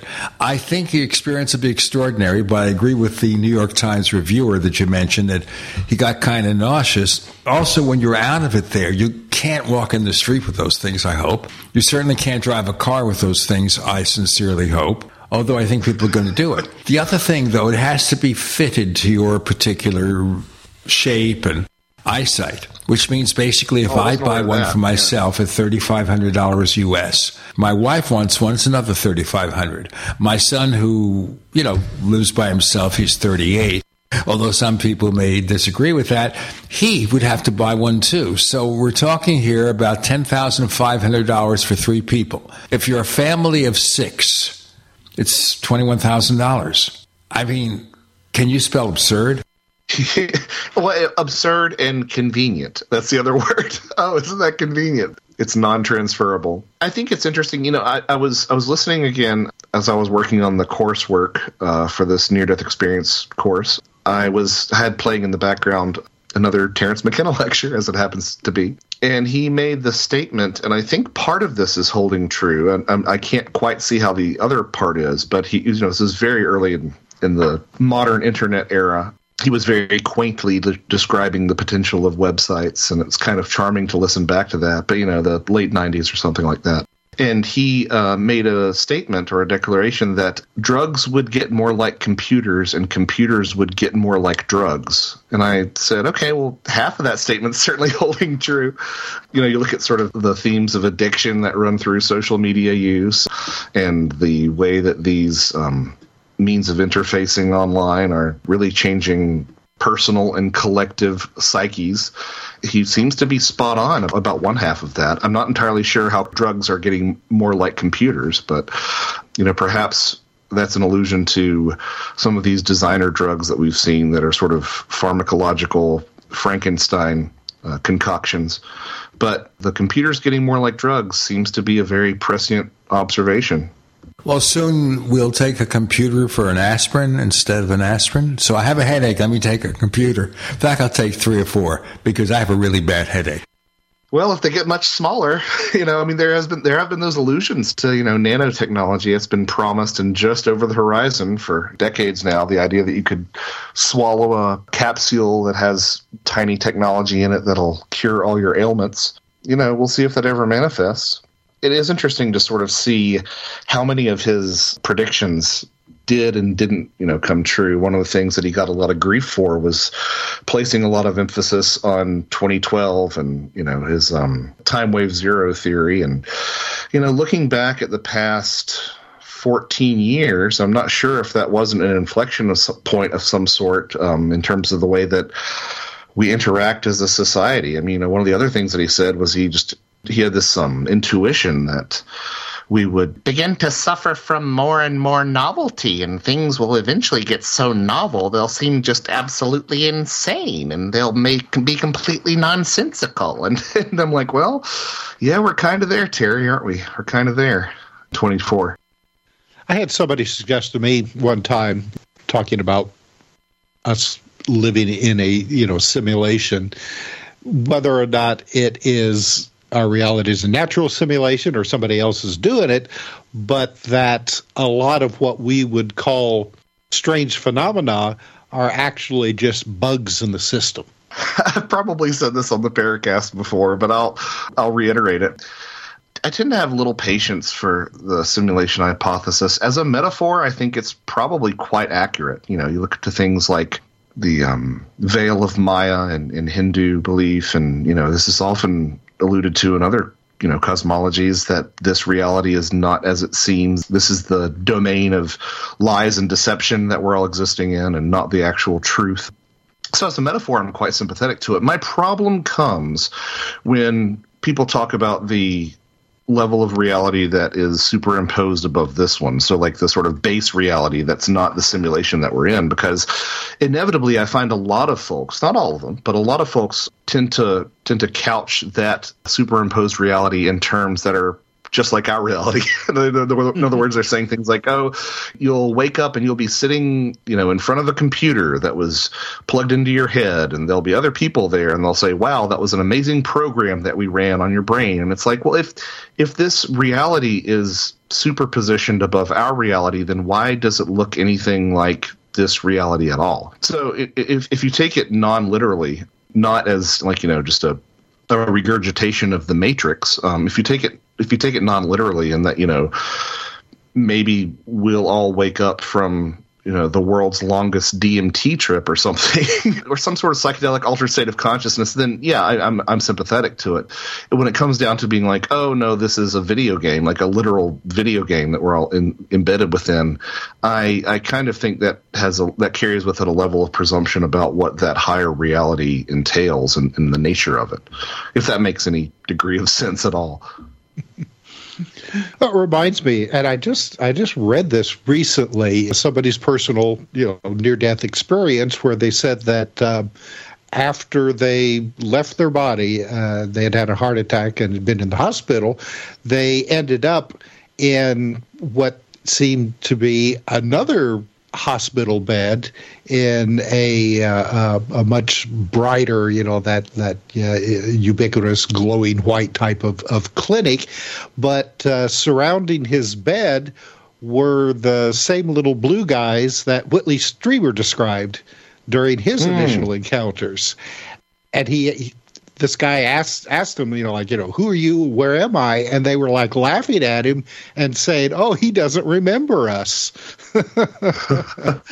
that's interesting because that's consistent with um, you know, one of the people that uh, Whitley corresponded with or spoke to rather, um, who talked you know at length about the uh, the blue kobolds was um, Lori Barnes, and and she made the illusion that they were soul techs. In other words, mm. they um they sort of were the uh, hands-on mechanics of the human soul, and that certainly seems sounds like they're fulfilling a role similar to that in that anecdote. That's interesting.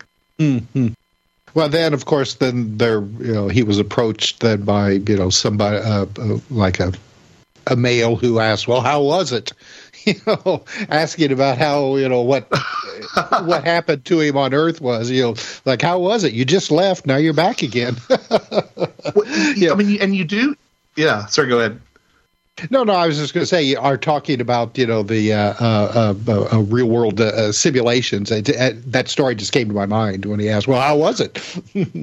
well, there is this whole subset of stories that you read, especially in you know the, the psychedelic trip accounts of of people who um, experience entire lives while they're under the influence. You know, where they uh, they have families and children and friends, and then they come back to to our reality. They come out of their trip and they're like, I, I miss those people. Like they're actually heartbroken after that experience. Um, some of the uh, stories that I find simultaneously hilarious and terrifying are um, some people who have um, smoked salvia divinorum have have said that uh, you know they they have these experiences where they spend 15 years underneath a staircase as a bit of unused luggage.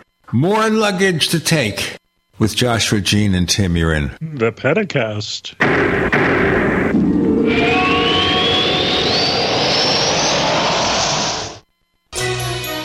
Paracast. you for listening to GCN. Visit GCNlive.com today. Do you love reading about the mysteries of the universe? Do you wonder what secrets are hidden in the shadows of our own planet? If so, you won't want to miss these two amazing books by Tim R. Swartz and Sean Casteel. In Mimics, The Others Among Us, you'll explore the world of the mimics of man, beings that can look like us but are not. They've been among us since the beginning of history, hiding in plain sight, influencing our culture in ways we can scarcely imagine. In Alien Artifacts, Incredible Evidence of Exotic Material from UFO Encounters, you'll discover the so called hard evidence of UFOs that's been available for study this entire time, but for the most part has been ignored. These two books will open your eyes to a hidden reality that has been right in front of our eyes all along. That's Mimics, The Others Among Us, and Alien Artifacts Incredible Evidence of Exotic Material from UFO Encounters by Tim R. Swartz and Sean Casteel. Available now on Amazon.com. Hi, I'm Dr. Joel Wallach, the Dead Doctors Don't Lie guy, formerly Air Force Lieutenant Colonel, Air National Guard and Reservist. I'm looking for veterans, active duty military personnel to join the 90 for Life crusade to save America. She needs your skills, courage, and loyalty more than ever. Contact GCNteam.com. Because of the financial and healthcare collapse, veterans are currently struggling finding jobs. Frustrated looking for a job? Change your tactics. Join the 90 for Life crusade to save America. Start a healthcare business with FDI Longevity 90 for Life crusade. Contact GCNteam.com immediately. We're looking for military specialists who can use a computer and communicate information and execute a battle plan. Join the admirals, Navy SEALs, Marines, pilots, Army officers, military police, sheriffs, police officers, firemen, and first responders already enrolled in the 90 for Life Crusade. Contact GCNteam.com now. FDI Longevity will help you apply your military skills to the task of saving America through health and financial programs. Contact GCNteam.com. Enlist in GCNteam.com and save America.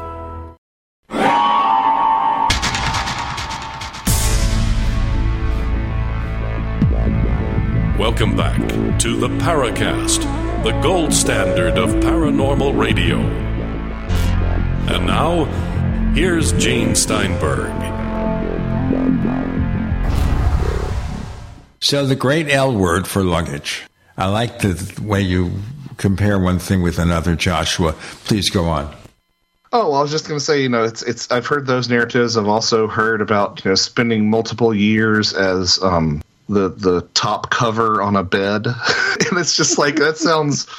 That sounds like I, I, I, know that I would not come back from that experience intact. like I would mm. come back from that absolutely fried. Um, so yeah, but it plays into this idea, you know, the, the duration of those experiences certainly speaks, I think, to a consistency that you see across all these different encounters, which is time dilation, contraction, missing time, whatever you want to call it. I mean, it doesn't get discussed as much uh, beyond you know the UFO trope of missing time, but uh, it's something that was you know a hallmark of fairy folklore. Of course, you know you'd spend a, a night with the fairies and you'd return and find that generations had passed since you were there. But you also find allusions to it in the near death experience testimony of survivors. Um, typically, in those scenarios, they experience more time while dead than they experienced in our reality but you do you know you see a time discrepancy there. You'll find it in uh, psychedelic trips, as I alluded to. It, it certainly seems to happen in dreams. I can't tell you the number of times I've dozed off and thought that I was dreaming for a long time, and I wake up and it's the same scene, or or I doze off and think it's only a moment and wake up and the credits are rolling. But uh, I've collected some interesting examples of that, even in some of the ghost literature or some of the ghost stories. I um, it's not even literature because it was shared to me directly there was a paranormal investigator whom I spoke with out of Charlotte, North Carolina, who was investigating a allegedly haunted gas station. And they said that it was a very dull night. Um, nothing at all happened the entire night that was out of the ordinary, with the exception of when they got home. And uh, they had made it a point, they were very fastidious about putting new batteries into all of their equipment. And then when they got home, they discovered that all the batteries in their equipment were corroded, as if they mm been in there for years, and that there's not a mechanism or you know there's not a a factor that I'm aware of that could make that happen over the course of several hours in, in one night, except for you know just the passage of time. And then you know in the in the UFO um, in UFO stories, uh, we have this trope of missing time where you know people think that only a couple of minutes have passed and hours have passed, and that's been something of a contentious issue. You know, I know that uh, Jerome Clark uh, made it a point to say, "Oh, well, you know, Vallée wants to compare that to the missing time scene in Fairyland," but it seems as if this is just pure amnesia in the UFO literature, and and, and you know I, am sympathetic to that in some in some cases. It seems like that's what's going on, and we even have allusions to you know the UFO occupants administering some sort of technique or some sort of substance that facilitates amnesia, but we do have stories where there does seem to be a real time discrepancy involved you know where where it actually is a, a time anomaly in these encounters. Um, there's a couple, three that I think of right off the top of my head, and I only remember the name of one experiencer, but I these these are pulled from the literature. Um, the first of which was a a truant young man who was not at school and he'd slipped into the woods and he encountered some little gnome like people and next to their craft and uh, he is approached moments later by the schoolmaster who's telling him that you know they've been searching for him for hours and it's now dark even though only a few minutes have passed. And interestingly enough the boy's watch had not shown that it was hours later but only minutes later as well. So to me that sort of suggests that there's an actual temporal distortion going on there. There's another case i believe the gentleman's name is Jer- was jerry armstrong although i might be i might have that wrong because i'm doing this off the top of my head but um he was also a recurring experiencer, and in one of his first encounters, um, he was uh, again skipping school, and he was smoking, um, and he was uh, he was smoking a cigarette, and all of a sudden, everything around him goes dark, like as if it you know hours have passed in the blink of an eye. Yet his cigarette is still smoking. So again, that suggests that there's something time related going on there. And then you know we're always talking about missing time, but there's an example of found time or gained time, I guess the one that I always cite is uh, the experience of Rey Hernandez, who you know led the uh, the free study in terms of looking at the experiences of people who have uh, had these different contact modalities. And uh, Rey tells a story about being uh, stuck in stop and go traffic in Miami and having this vision of a, a wheel with all these different spokes of contact coming out from it and him being at the center of this wheel. And in this you know ecstatic vision for lack of a better term he feels like 15 minutes passed. But you know um, stop and go traffic is slow but it's not necessarily slow enough to just sort of you know lose your sense of where you are for 15 minutes. So there seems to be sort of a an instance of gained time in that case. So, again, as we were discussing earlier about there being multiple explanations for things, I think that um, in some cases this is indeed amnesia, and in other cases it actually is time behaving differently in the presence of these uh, in the presence of these intelligences. Yeah, gain time is something that you don't hear as often as the the missing time. Uh, I worked on a case of a, a, couple of women in Ohio who were uh, coming, going home after a day of shopping and uh, uh had uh, had a UFO fly overhead, and uh, they experienced like a brief moment of the Oz effect, where everything went silent around them, and then it flew away. Well, when they got home, they got home about a half hour earlier than they should have. Hmm. That is that is fascinating. I mean, yeah, I, I've only run into a handful of those, so I would I would love to touch base with you at some point um, if you if you can recall where you heard that. Um, oh, sure. And, add add it to my own um, list of references because I, I I think that those are interesting as well. Um, yeah, it, it's something that you do see. I mean, obviously, that's kind of what's going on in the lion's share of near death experiences where people think that they're gone for hours or days while dead and they're only gone, you know, they're only clinically dead for 10 or 15 minutes. Um, and you do see some variations on that in some in some fairy stories as well. So interesting, very interesting. But the question I would ask here, which is kind of obvious, is the perception of different time. Is that your imagination at work or something else? It's like, you know, the missing time phenomenon. I remember there was one episode of Stargate SG 1, they might have actually had a couple of episodes on it, where externally time is moving at a different rate than internally in a spacecraft. And they're being fired upon, and the blast is just about to hit them when they pull this time shtick until they figure a way to get out of the way in the meantime. And it's kind of involved. It was the last episode of the show, so I won't give you the spoiler. Okay. No, I think that's a that's a really good point, though, Gene. I think that that also needs to be taken into consideration. At one point, I considered writing, you know, the definitive guide to missing time, but um, I have a friend who works at JPL, and I was trying to get them to explain to me time dilation when traveling at light speed, and um, I couldn't get the terms, you know, dilation and contraction straight, so I kind of abandoned that project. And time stuff makes my head hurt. You know, I mean, that's that's the biggest missing piece in uh, ecology of souls, in particular, is that um, I'm convinced that time does play a role in these experiences. I just am not uh, intellectually equipped to tackle it. but yeah, it, it's um a good example of that is um uh, Dr. Mike Masters, who's been talking about the possibility of UFO occupants being us visiting from the future. And, you know, I, I, I had the good uh, good fortune of speaking and, and uh, hanging out with uh, Dr. Masters for a while this past December, and uh, it's interesting because uh, you'd think that his interpretation of the phenomenon as people from the future, and my interpretation of, of the phenomenon as um, you know having something to do with the dead and ancestors and all that sort of thing, you'd think that those would be diametrically opposed, but I think that they're really kind of the same the same uh, interpretation. It's um, just a matter of where on the timeline you're viewing the phenomenon. You know. Before we go on, I should mention we had Dr. Michael P. Masters on the Paracast January 24th, 2021, and I really hope that we'll work to get him back on the show because so many questions and so much more has come up about time possibilities and so much in pop culture, time travel. Uh, so whether it happens with a side effect or none, hmm. We've got Tim, we've got Joshua, and I'm Gene. You're in the Paracast.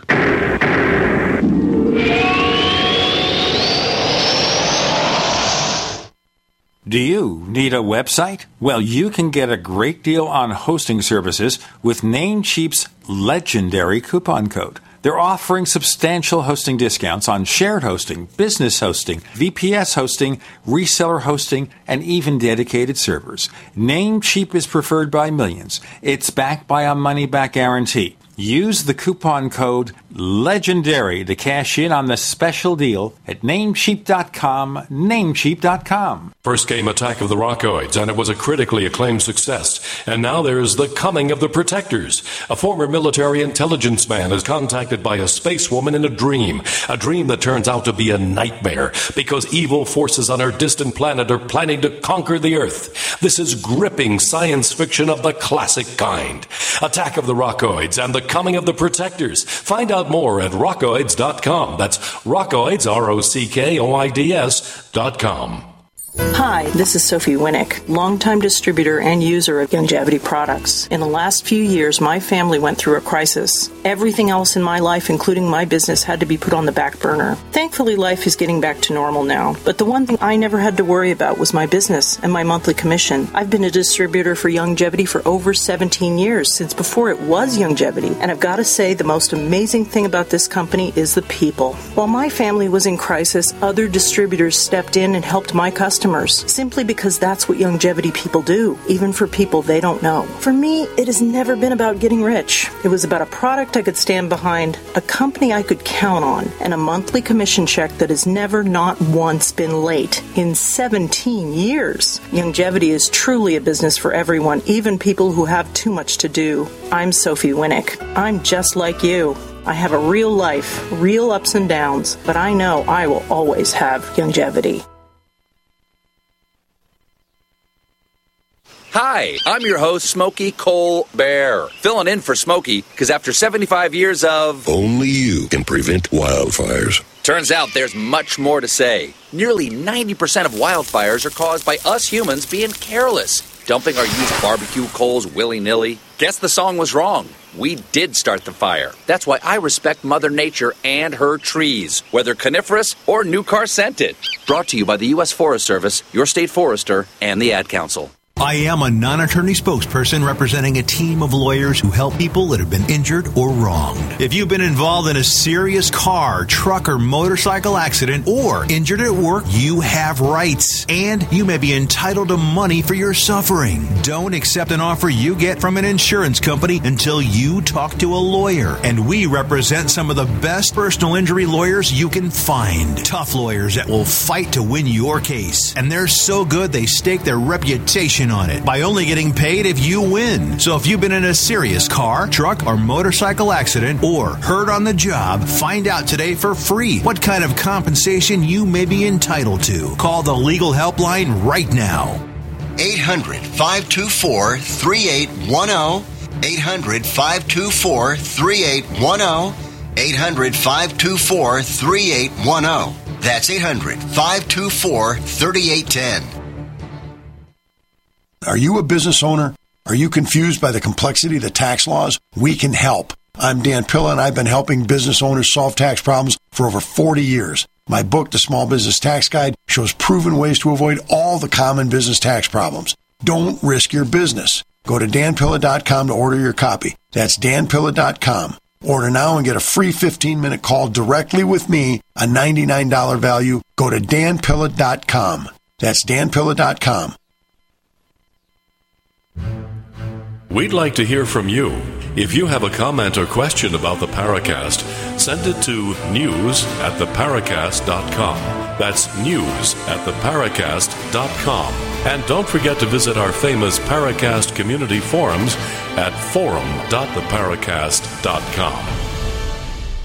So, continuing our discussion, you mentioned the work, Joshua, of Dr. Michael Masters. Now, one thing he says, which is interesting because it's common cultural meme with time travel. You go to the past, you change something, everything gets messed up. A TV show called Legends of Tomorrow, they had this device called the Waverider, a spaceship and time machine, like a large TARDIS for Doctor Who fans. And almost every time they went back through time to fix something, the fix may have taken, but there were always unintended consequences. The same thing happened with Back to the Future. Remember where McFly goes back to the past mm-hmm. and convinces his parents to meet because his mother finds him attractive, kind of weird. So he makes his father to be tougher.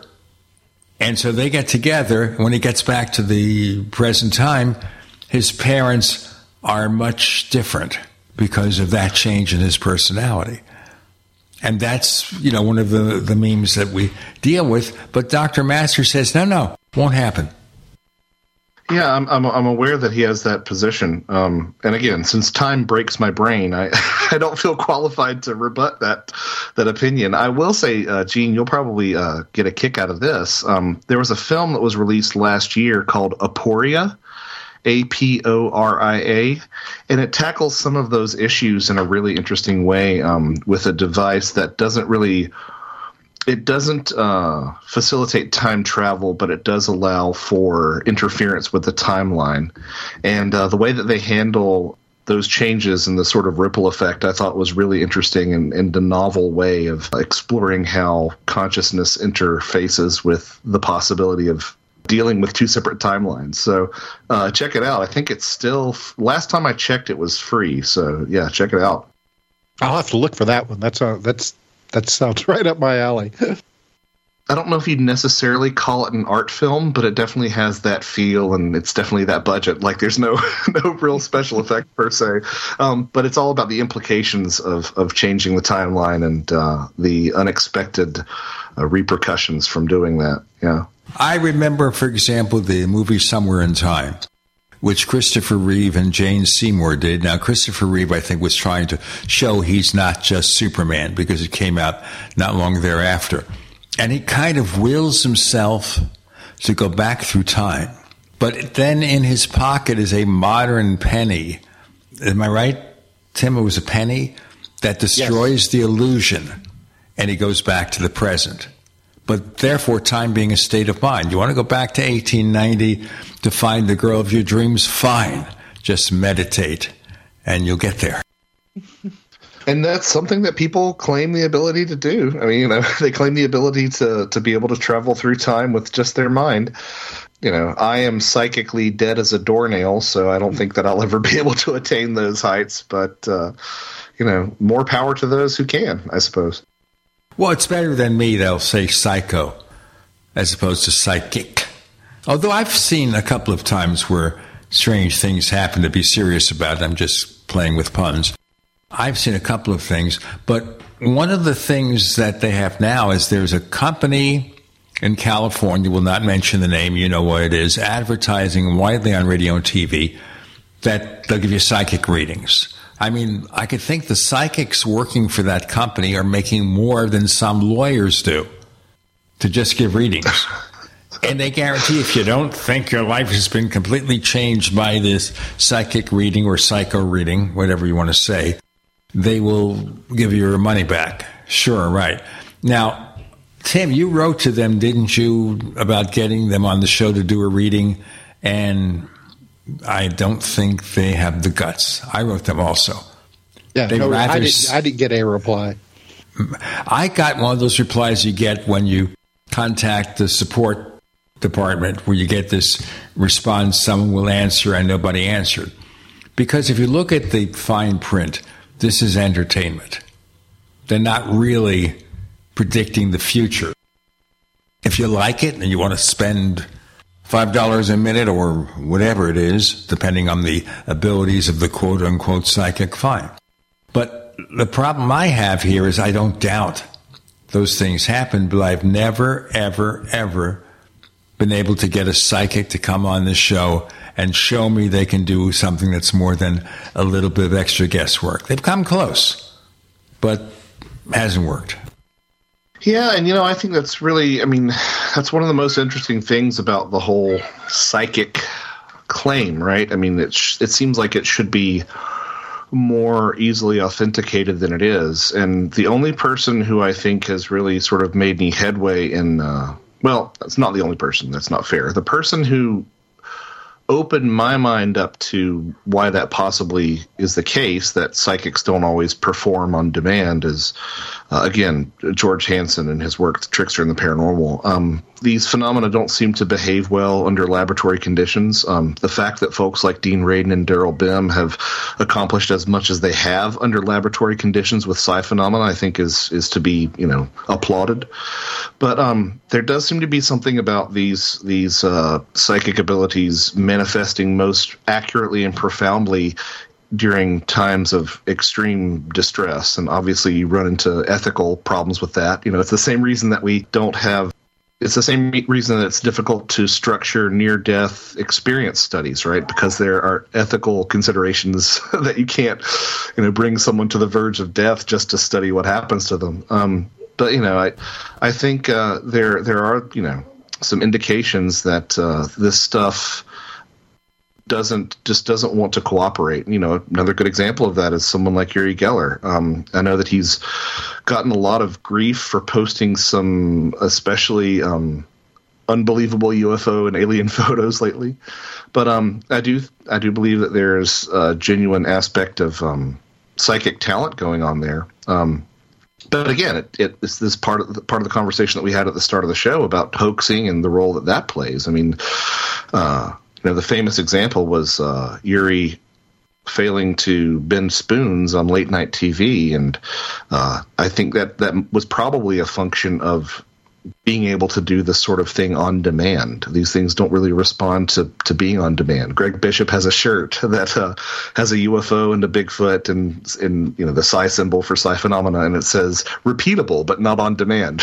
so I think there's an aspect of that. And you know, my good friend Soraya Azkath often says that um, you know the fact that he faked a sp- spoon bending on late night TV, um, and then declaring all spoon bending um, incorrect is or not incorrect but de- declared all spoon bending a fraud is similar to saying oh well they fake punches in television and in movies so punches aren't a real thing. You know it's like well there's a time and a place for these things and they can be faked but they also seem to be real at some point and I don't know. It, it, starts to sound a lot like apologetics, and, and I, am completely aware of that. But uh, at the same time, um, th- yeah. So go ahead. Well, one of the things I want to talk about is an experience I had or was told about involving a former girlfriend, which I will on the other side. Joshua Cutchin Gene Steinberg, Tim Swartz are in the Paracast.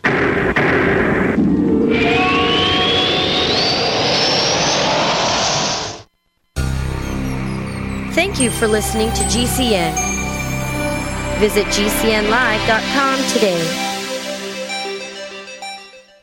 If you're concerned about the power grid and want to generate your own supply of off grid electricity, this will be the most important message you'll hear this year. Here's why. We now have a small number of solar generators back in stock. These emergency backup systems provide life saving backup power when you need it most. And unlike gas generators, solar generators run quietly, emit no dangerous fumes, and produce an endless supply of free electricity from the sun. Whether it's wildfires, dangerous weather, power grid issues, or just getting off the grid, you'll never have to suffer through painful power outages again. Even better, all this week, radio listeners get over $700 in free off the grid bonuses too. Go to mysolarbackup.com to learn more and check availability. That's mysolarbackup.com. Look for the free report, Crisis Cooling, how to make absolutely sure your meat, milk, and medicines stay safe and cool in any power outage. Yours free at mysolarbackup.com.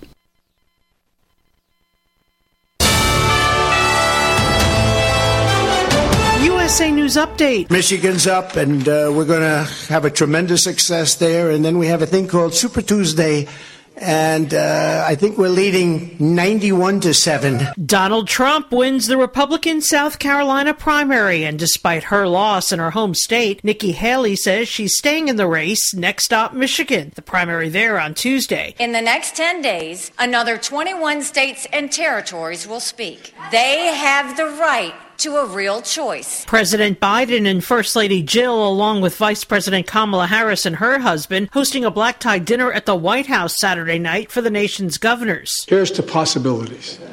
Possibilities because there's so, I am never been more optimistic in my life about the prospects, what we can do if we just work together. There's nothing beyond our capacity. And I'm Laura Winters, USA News. It's easy to see. We're being conned by the institutions we used to trust. The mainstream media is distracting us with meaningless headlines instead of focusing on the harsh realities facing American families. We all know something big is coming, and that's why so many folks are preparing. They're becoming more self reliant by investing in emergency food storage from My Patriot Supply. My Patriot Supply is the nation's largest emergency preparedness company, and they make it easy for you to prepare. Go to mypatriotsupply.com and secure some emergency food kits. There's a dozen to choose from that contain tasty breakfasts, lunches, and dinners, averaging 2,000 calories per day. Get at least one food kit for each family member. My Patriot Supply also sells large solar generators, gravity powered water filtration systems, heirloom seeds for your garden, and survival gear. Order by 3 p.m. and your items will ship that same day. Time is short. Prepare today. Go to mypatriotsupply.com. Mypatriotsupply.com.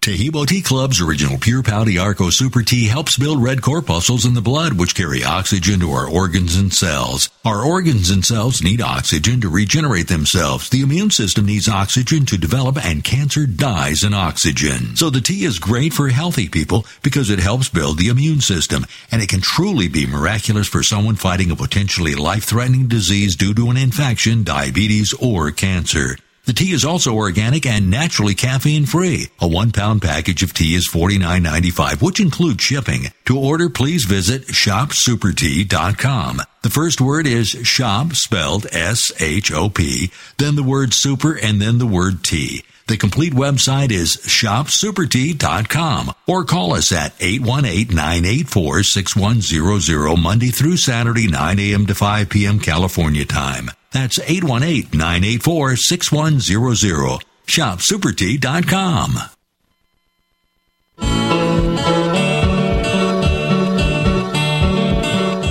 This is Micah Hanks of the Gralien Report, and you're listening to the Paracast, the gold standard of paranormal radio. So her name is Sally. Don't know if she's still around or not. I assume she is. And she was a former actress. And we dated for a short period of time. And she told me the story that she saw Uri Geller on television doing his spoon bending trick. And she came from a fairly well to do family outside of Philadelphia. And she noticed that the utensil she had in her hand bent when Geller's utensil bent on the air. Now, it's not something that you could bend easily. I suppose you could bend the spoon or fork or whatever it was. You could bend it if you try hard enough, but that's watching a TV show. How did that occur? Whether or not Geller was faking it. And of course, when someone like the late James Randi was able to do it, say, see, this is how they do it. Yeah, maybe he's telling the truth there, but it could be done, it could be real, and the fact that you can fake it doesn't mean it's not real. The fact is, you can provide a very compelling image of spaceships taking off from planet Earth based on the current designs. It doesn't mean that SpaceX isn't doing its thing. Yeah, I, think that there's there's definitely something to that. At the, at the same time, you know, with the rise of AI and everything, I I long ago moved past the assumption that we would ever obtain some sort of photographic proof or honestly proof of any of these things. Um, you know, I think that it's really a fool's errand now to hope for some sort of smoking gun in the form of footage or, or photographic evidence because already, and we're only in the earliest days of this, already the amount of AI images and AI video that's flooding the internet um, is just going to make it impossible to to separate these things. So I, I, it's kind of funny because I talk to friends who aren't involved in uh, the paranormal or the supernatural, and they'll excitedly talk to me about a picture that they saw or some footage that they watched, and I'm they're surprised when I'm completely disinterested in it. but that's just where I've landed. Um, you know, I, I, don't think that these things um, take kindly to being photographed, and even if they did at this point, um, there's so much noise that the signal will I don't think will ever get back through. It's going to take someone landing on the White House lawn something landing on the White House lawn, you know, or a Bigfoot body. And even then, you know, I've I've said this on numerous occasions. I was at uh, a conference back in August, and I said to everyone, I said, I want you to imagine that aliens are real, and I want you to imagine that the person that you didn't vote for in the last election is now president and they're telling you that UFOs are real. Do you believe them? Like I think that we're we're beyond the point where we're going to reach a consensus from any authority figures on telling us, you know, that these things are authentic and real and genuine because no one trusts anybody nowadays in positions of power. Uh, our institutions just don't have that same sort of uh, authority to speak from anymore. Well, I'll give you one example, which we all know about. 70% of people in the Republican Party or who identify as Republicans do not believe that Joe Biden was elected president in 2020 because of claims of fraud. Now, the fraud has never been proven with, you know, over five dozen legal cases. Regardless of that, what it shows here is that if you believe the other guy wasn't elected legally. And some people think George W. Bush was elected by the Supreme Court not because of the difference in votes in Florida. Whatever it is, you don't believe that guy's elected. And he gets on the White House. In the White House, he makes a presentation in the Oval Office that we're being visited by ET. A segment of the population will disbelieve it, even if he brings ET on the stage. Oh, it's somebody in a costume. It's CGI. Can't be. No, I mean that's that's exactly what I'm getting at. I mean, it's in any case, whoever is speaking, half of the country or half of the world, whatever side sympathizes with that particular figure, is going to believe it, and the other half is not. Like, and and there was a time when you know, regardless of how we felt about people in power, we'd say, "Oh, okay, well, they're speaking from a position of authority. I guess you know that that is the truth." But we're so broken um, nowadays that I just don't see anybody taking a statement like that on face value anymore. I mean, if I wanted to speculate, um, maybe that's why we we're getting disclosure is because there's still this um, this heavy cloud of plausible deniability that hangs over all official statements or will, you know, as we move forward into the future with this current problem that we're, you know, that we have of not believing authority figures. Maybe that's the reason that now is the best time to uh, to talk about UFOs and to have disclosures because it will never be, you know, a consensus amongst any population. They're not going. The no matter I, what happens, that whatever happens, people are not going to believe it. Right. Right. Yeah, the whole disclosure movement. I mean, you know, these these are the people who are like, well, the government's been hiding UFO information from us for all these years, so we want them to uh, finally come clean and and tell us the truth. And saying that they would believe the so-called truth that they're given to them after initially claiming that uh, they've been lied to all these years. So it doesn't make sense. Yeah, I mean, there's there's definitely a healthy dose of cognitive dissonance there, and and I've I've historically been very cynical towards the disclosure movement for the exact reasons that you enumerated. Um, you know, we know that there's a history of of uh, there's a storied back and forth between the intelligence establishment and ufology in terms of um, manipulation and and uh, and you know even if there wasn't manipulation the, the truth has been hidden for so long you know oh why are you telling us now about this? Um, I, have I've come around a bit honestly much to my surprise on on the current disclosure push because I think that for the longest time I was um, misinterpreting the goals of the disclosure movement. I was under the impression that it was to, again, have someone come out there and say, you know, these are the Kleborpians and they come from, you know, Snarflax 5 and they drive a V4500 XP class starfighter. You know, I, I was. Wait a was- I was minute, wait a minute. It's Sparflax 6. Oh, okay. I'm sorry. That's that's, that's I, I should I should feel ashamed. Um, but The uh, planet was the impression- destroyed. The planet was destroyed by the zip bums about six years ago. That sounds about right.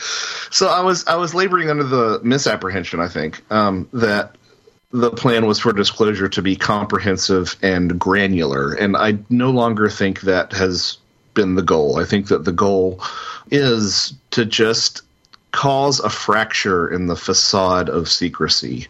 Again, to sort of have us wind up at that point that I talked about at the beginning of our conversation, where you've got the average person on the street saying, Yep, something strange is going on. And it seems like they've said that something strange is going on, but we still don't know exactly what it is. I think that might be the actual end goal for this current disclosure season. In which case, um, you know, I, I I support those efforts. I'm not sure how successful they'll be, um, and as usual, I think that a, a big grain of salt should be taken with anything that is disclosed. But um, I think that's an achievable goal, even if it's not a guaranteed goal. My problem, of course, is you keep hearing people who advocate for disclosure saying it's going to happen every second now. Going to happen. This is it. The new seriousness with which the U.S. government takes the subject, it's definite. It's a something that you could just take to the bank. Well, if I took it to the bank, the bank account would be even lower than it is now because it never seems to happen. right. You know, you ask Yeah. one of these people, and I'll mention Stephen Bassett. I like the guy. I think he's being sincere. He's not just trying to rip off people. This is his life's work. You know what? His predictions are just inevitably wrong. And sometimes, especially with the congressional interest in the subject, he will tout some really wacky members of the House, and I won't mention names, really wacky people, because it seems to show what he wants to show. It just never seems to happen. What does happen is we have another segment with Joshua, Gene, and Tim, and then Joshua will be back for the After the Paracast podcast. Check the Paracast.plus for more. You're in The Paracast.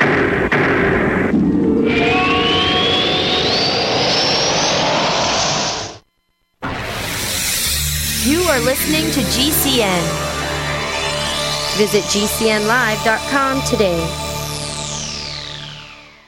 Hey, listeners, I want you to have the entire Paracast experience. So I'd like to tell you about After the Paracast. After the Paracast is an exclusive feature for subscribers to the Paracast Plus. With After the Paracast, you never know what's going to happen next. After the Paracast features color commentary, special interviews, and further conversations with Paracast guests. With Paracast Plus, you can download a very special enhanced version of the Paracast also. We do offer exclusive music, videos, and more features are coming. To get more info about subscribing, please visit theparacast.plus. Once again, theparacast.plus. Prices are just $1.50 a week, less than a cup of coffee at your local convenience store. Check out theparacast.plus to learn more about Paracast Plus. Are you paying too much for term life insurance? There's a tremendous price war among the major term life companies. Rates have dropped dramatically in the past two years. For example, a man age 45 non-tobacco user, $1 million of coverage is only $75 per month, level for the next 10 years. Or a man age 50 non-tobacco user can buy a half million dollars of coverage for a monthly premium of only $110, guaranteed not to change for the next 20 years. That's right, level rates for 20 years. And if you're a smoker, we have great rates for you as well. At the Term Lifeline, we specialize in policies of a half million dollars and above. So if you're looking for new or replacement term life insurance, call right now for a free quote. Rates and availability may vary by state. Sample rate quotes are based on preferred non tobacco underwriting exam required to qualify. 800 430 1891. 800 430 1891. 800 430 1891. That's 800 430 1891. Eating, working, living pain free. These are things many of us take for granted. But for many adults with disabilities who are elderly or have serious medical issues, dental care is simply unaffordable. Dental Lifeline Network is looking for dentists who can change this. DLN is asking dentists and their teams to volunteer to just see one of the many patients in need. You can literally change a life. When you volunteer with DLN's donated dental services program to See One, you treat a pre qualified patient in your office at your convenience. We handle the details so you can focus on the care. Lack of dental care can lead to the inability to have life saving surgery, eat, or contribute to our community. If you are a dentist or know a dentist, please share this message. Will You See One? Visit willyouseeone.org to help change one life in your community today. Have you ever watched a video on the internet and found yourself waiting for the skip the ad button? The reason this takes a few seconds is because the video delivery companies get to collect impression commission, and the viewer never sees the advertisement. The company still pays full price to run the ad. Does this sound like a scam to you? Is there any wonder why internet ads are so ineffective? For over 100 years, radio has been a proven source for companies' messages. Radio listeners are engaged and want to support the companies that sponsor the shows they're so passionate about. Simple companies like window treatments, security, pillow companies, and more have been able to break away from the big box stores, building multi million dollar businesses. Find out what radio can do for your business. Call 877 996 4327 or advertise at gcnlive.com. That's advertise at gcnlive.com.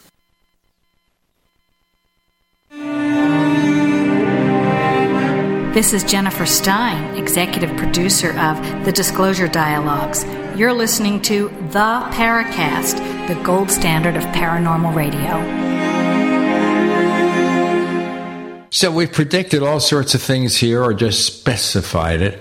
And let's see what's going on with disclosure, with investigation to Bigfoot. Let's go back to Bigfoot again. More scientific interest, Joshua. Do you think we're ever going to have a real answer that, that you can take to the bank? I think that if we are going to have a smoking gun for any of these phenomena, Bigfoot presents the best opportunity.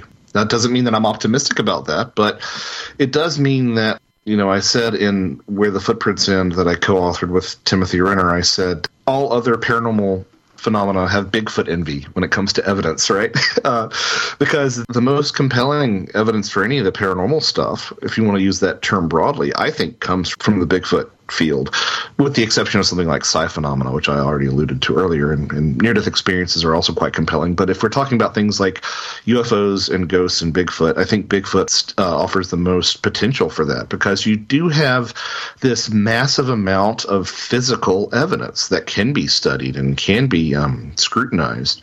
You know, and not only that, but some of the physical evidence clearly demonstrates aspects of primate anatomy, things like you know dermal ridges on the finger on the fingers and toes, and um, evidence of mid tarsal breaks, which is a special um, configuration in the foot of certain primates that humans lack.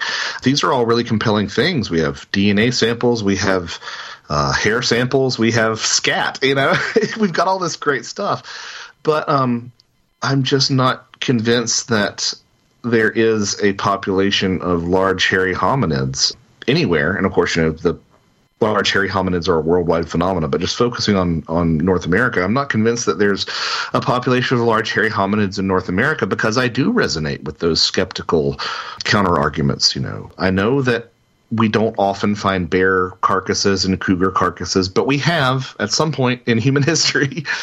and to that extent, we should have a some sort of evidence in the form of skeletons or bodies and whatnot, and we just don't. So, at the same time, you know, as, as I alluded to earlier, I, I, I listen to experiencers, and I've talked to far too many people who are very earnest witnesses by my assessment who have seen something strange. So how do I square these two things? The lack of the lack of irrefutable evidence. There's an abundance of evidence, but the lack of irrefutable evidence, and the fact that this thing seems to have some sort of physical component, and the fact that there are these very earnest people who have seem to have seen something um, resembling Bigfoot. How do I how do I reconcile these things? And that's why, much to my own personal chagrin, I sort of ended up landing on this possibility that Bigfoot is somehow more than we've been led to believe by you know decades of cryptozoologists.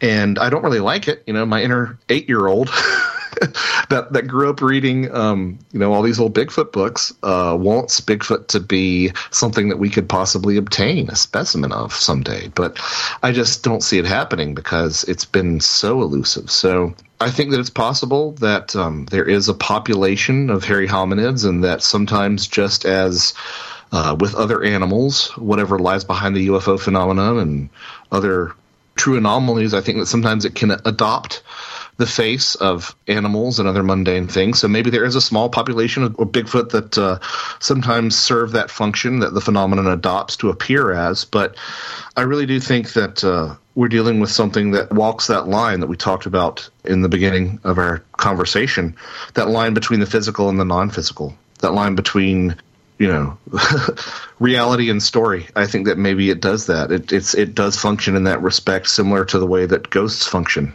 leaving footprints behind and in its rarest instances appearing as a full-bodied apparition of a bigfoot but will never be something that you can put behind bars in a zoo. You're implying here that the image of bigfoot is generated by something else some other phenomenon well, which could be the same thing with ufos Right. I mean, I, I think that a, a, good analogy for this is Mike Clelland's work with owls. You know, Mike acknowledges, rightfully so, that there are owls that are flesh and blood owls that you could shoot out of the sky and that do all the things that we would expect from a bird. But at the same time, something about the UFO phenomenon appropriates the image of the owl for its own uh, purposes. And I think that something similar might be happening with a large undiscovered hairy hominid in North American forests. That's something that I'm willing to entertain as a possibility. If you really um, put it to me as an ultimatum, I think that the entirety of the phenomenon is paranormal slash supernatural. But you know, I'm, I'm certainly willing to evaluate that or reevaluate that. I guess I should say.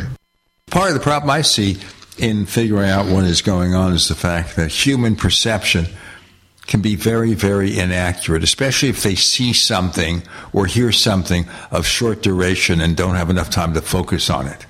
If you talk to 10 different people seeing something, you might get 10 different versions of what happened. So we have the anecdotal evidence, which can be imprecise, to be very generous about it. And that makes it very difficult to investigate most of these cases. I mean, if a lot of people would see weird stuff, well, there's weird stuff going on. But figuring out what it is requires more than just what you saw. Yeah, and, and, and that's something that we should all be aware of is the fact that the human mind does not function like a a camera. You know, it, it's something that is certainly susceptible to a lot of other stimuli and also, you know, rewrites itself. We rewrite our memories um, more than we think. So, yeah, that's something that should always be considered and taken into consideration when, when evaluating this. Well, since we were talking about disclosure before, which I don't think will ever happen, at least in my lifetime, maybe in your lifetime or Tim's. But are we ever going to walk away at some point in time and say, okay, we've got the Bigfoot thing figured out now. We've nailed down ghosts. We know what UFOs are. We can just wrap that up and go on to the next great thing? Yeah, I just don't know. You know, I, I, I think that these things by their very nature are to be mysteries. You know, that's that's why I would be very happy to get some concrete answers on something like the UFO phenomenon, but at the same time there is a part of me that thinks that the UFO becomes something else once you identify it. And I mean, you know, to be quite literal, it does, right?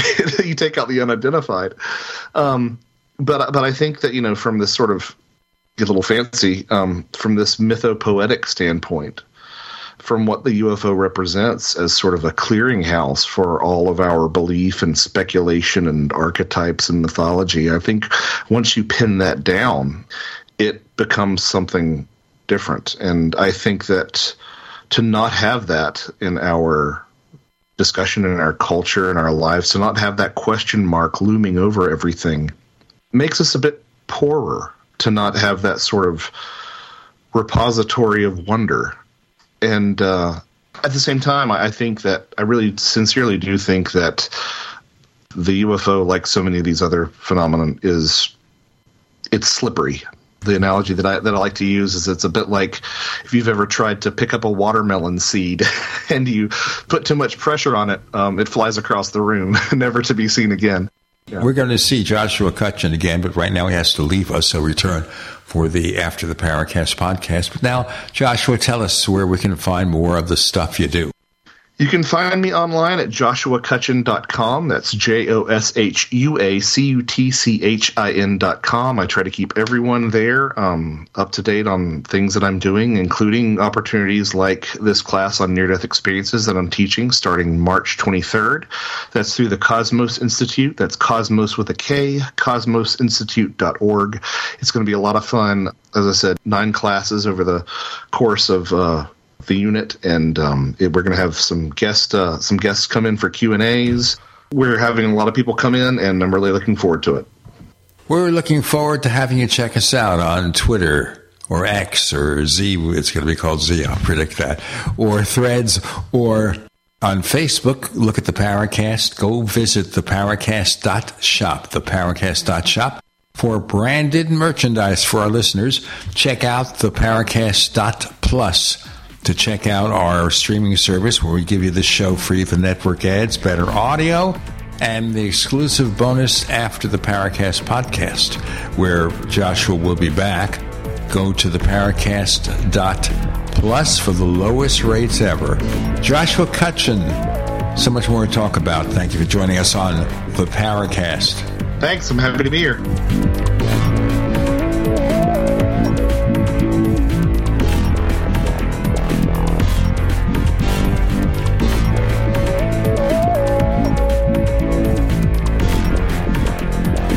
Paracast, featuring Gene Steinberg, is a copyrighted presentation of Making the Impossible Incorporated. Tune in next week for a new adventure in The Paracast.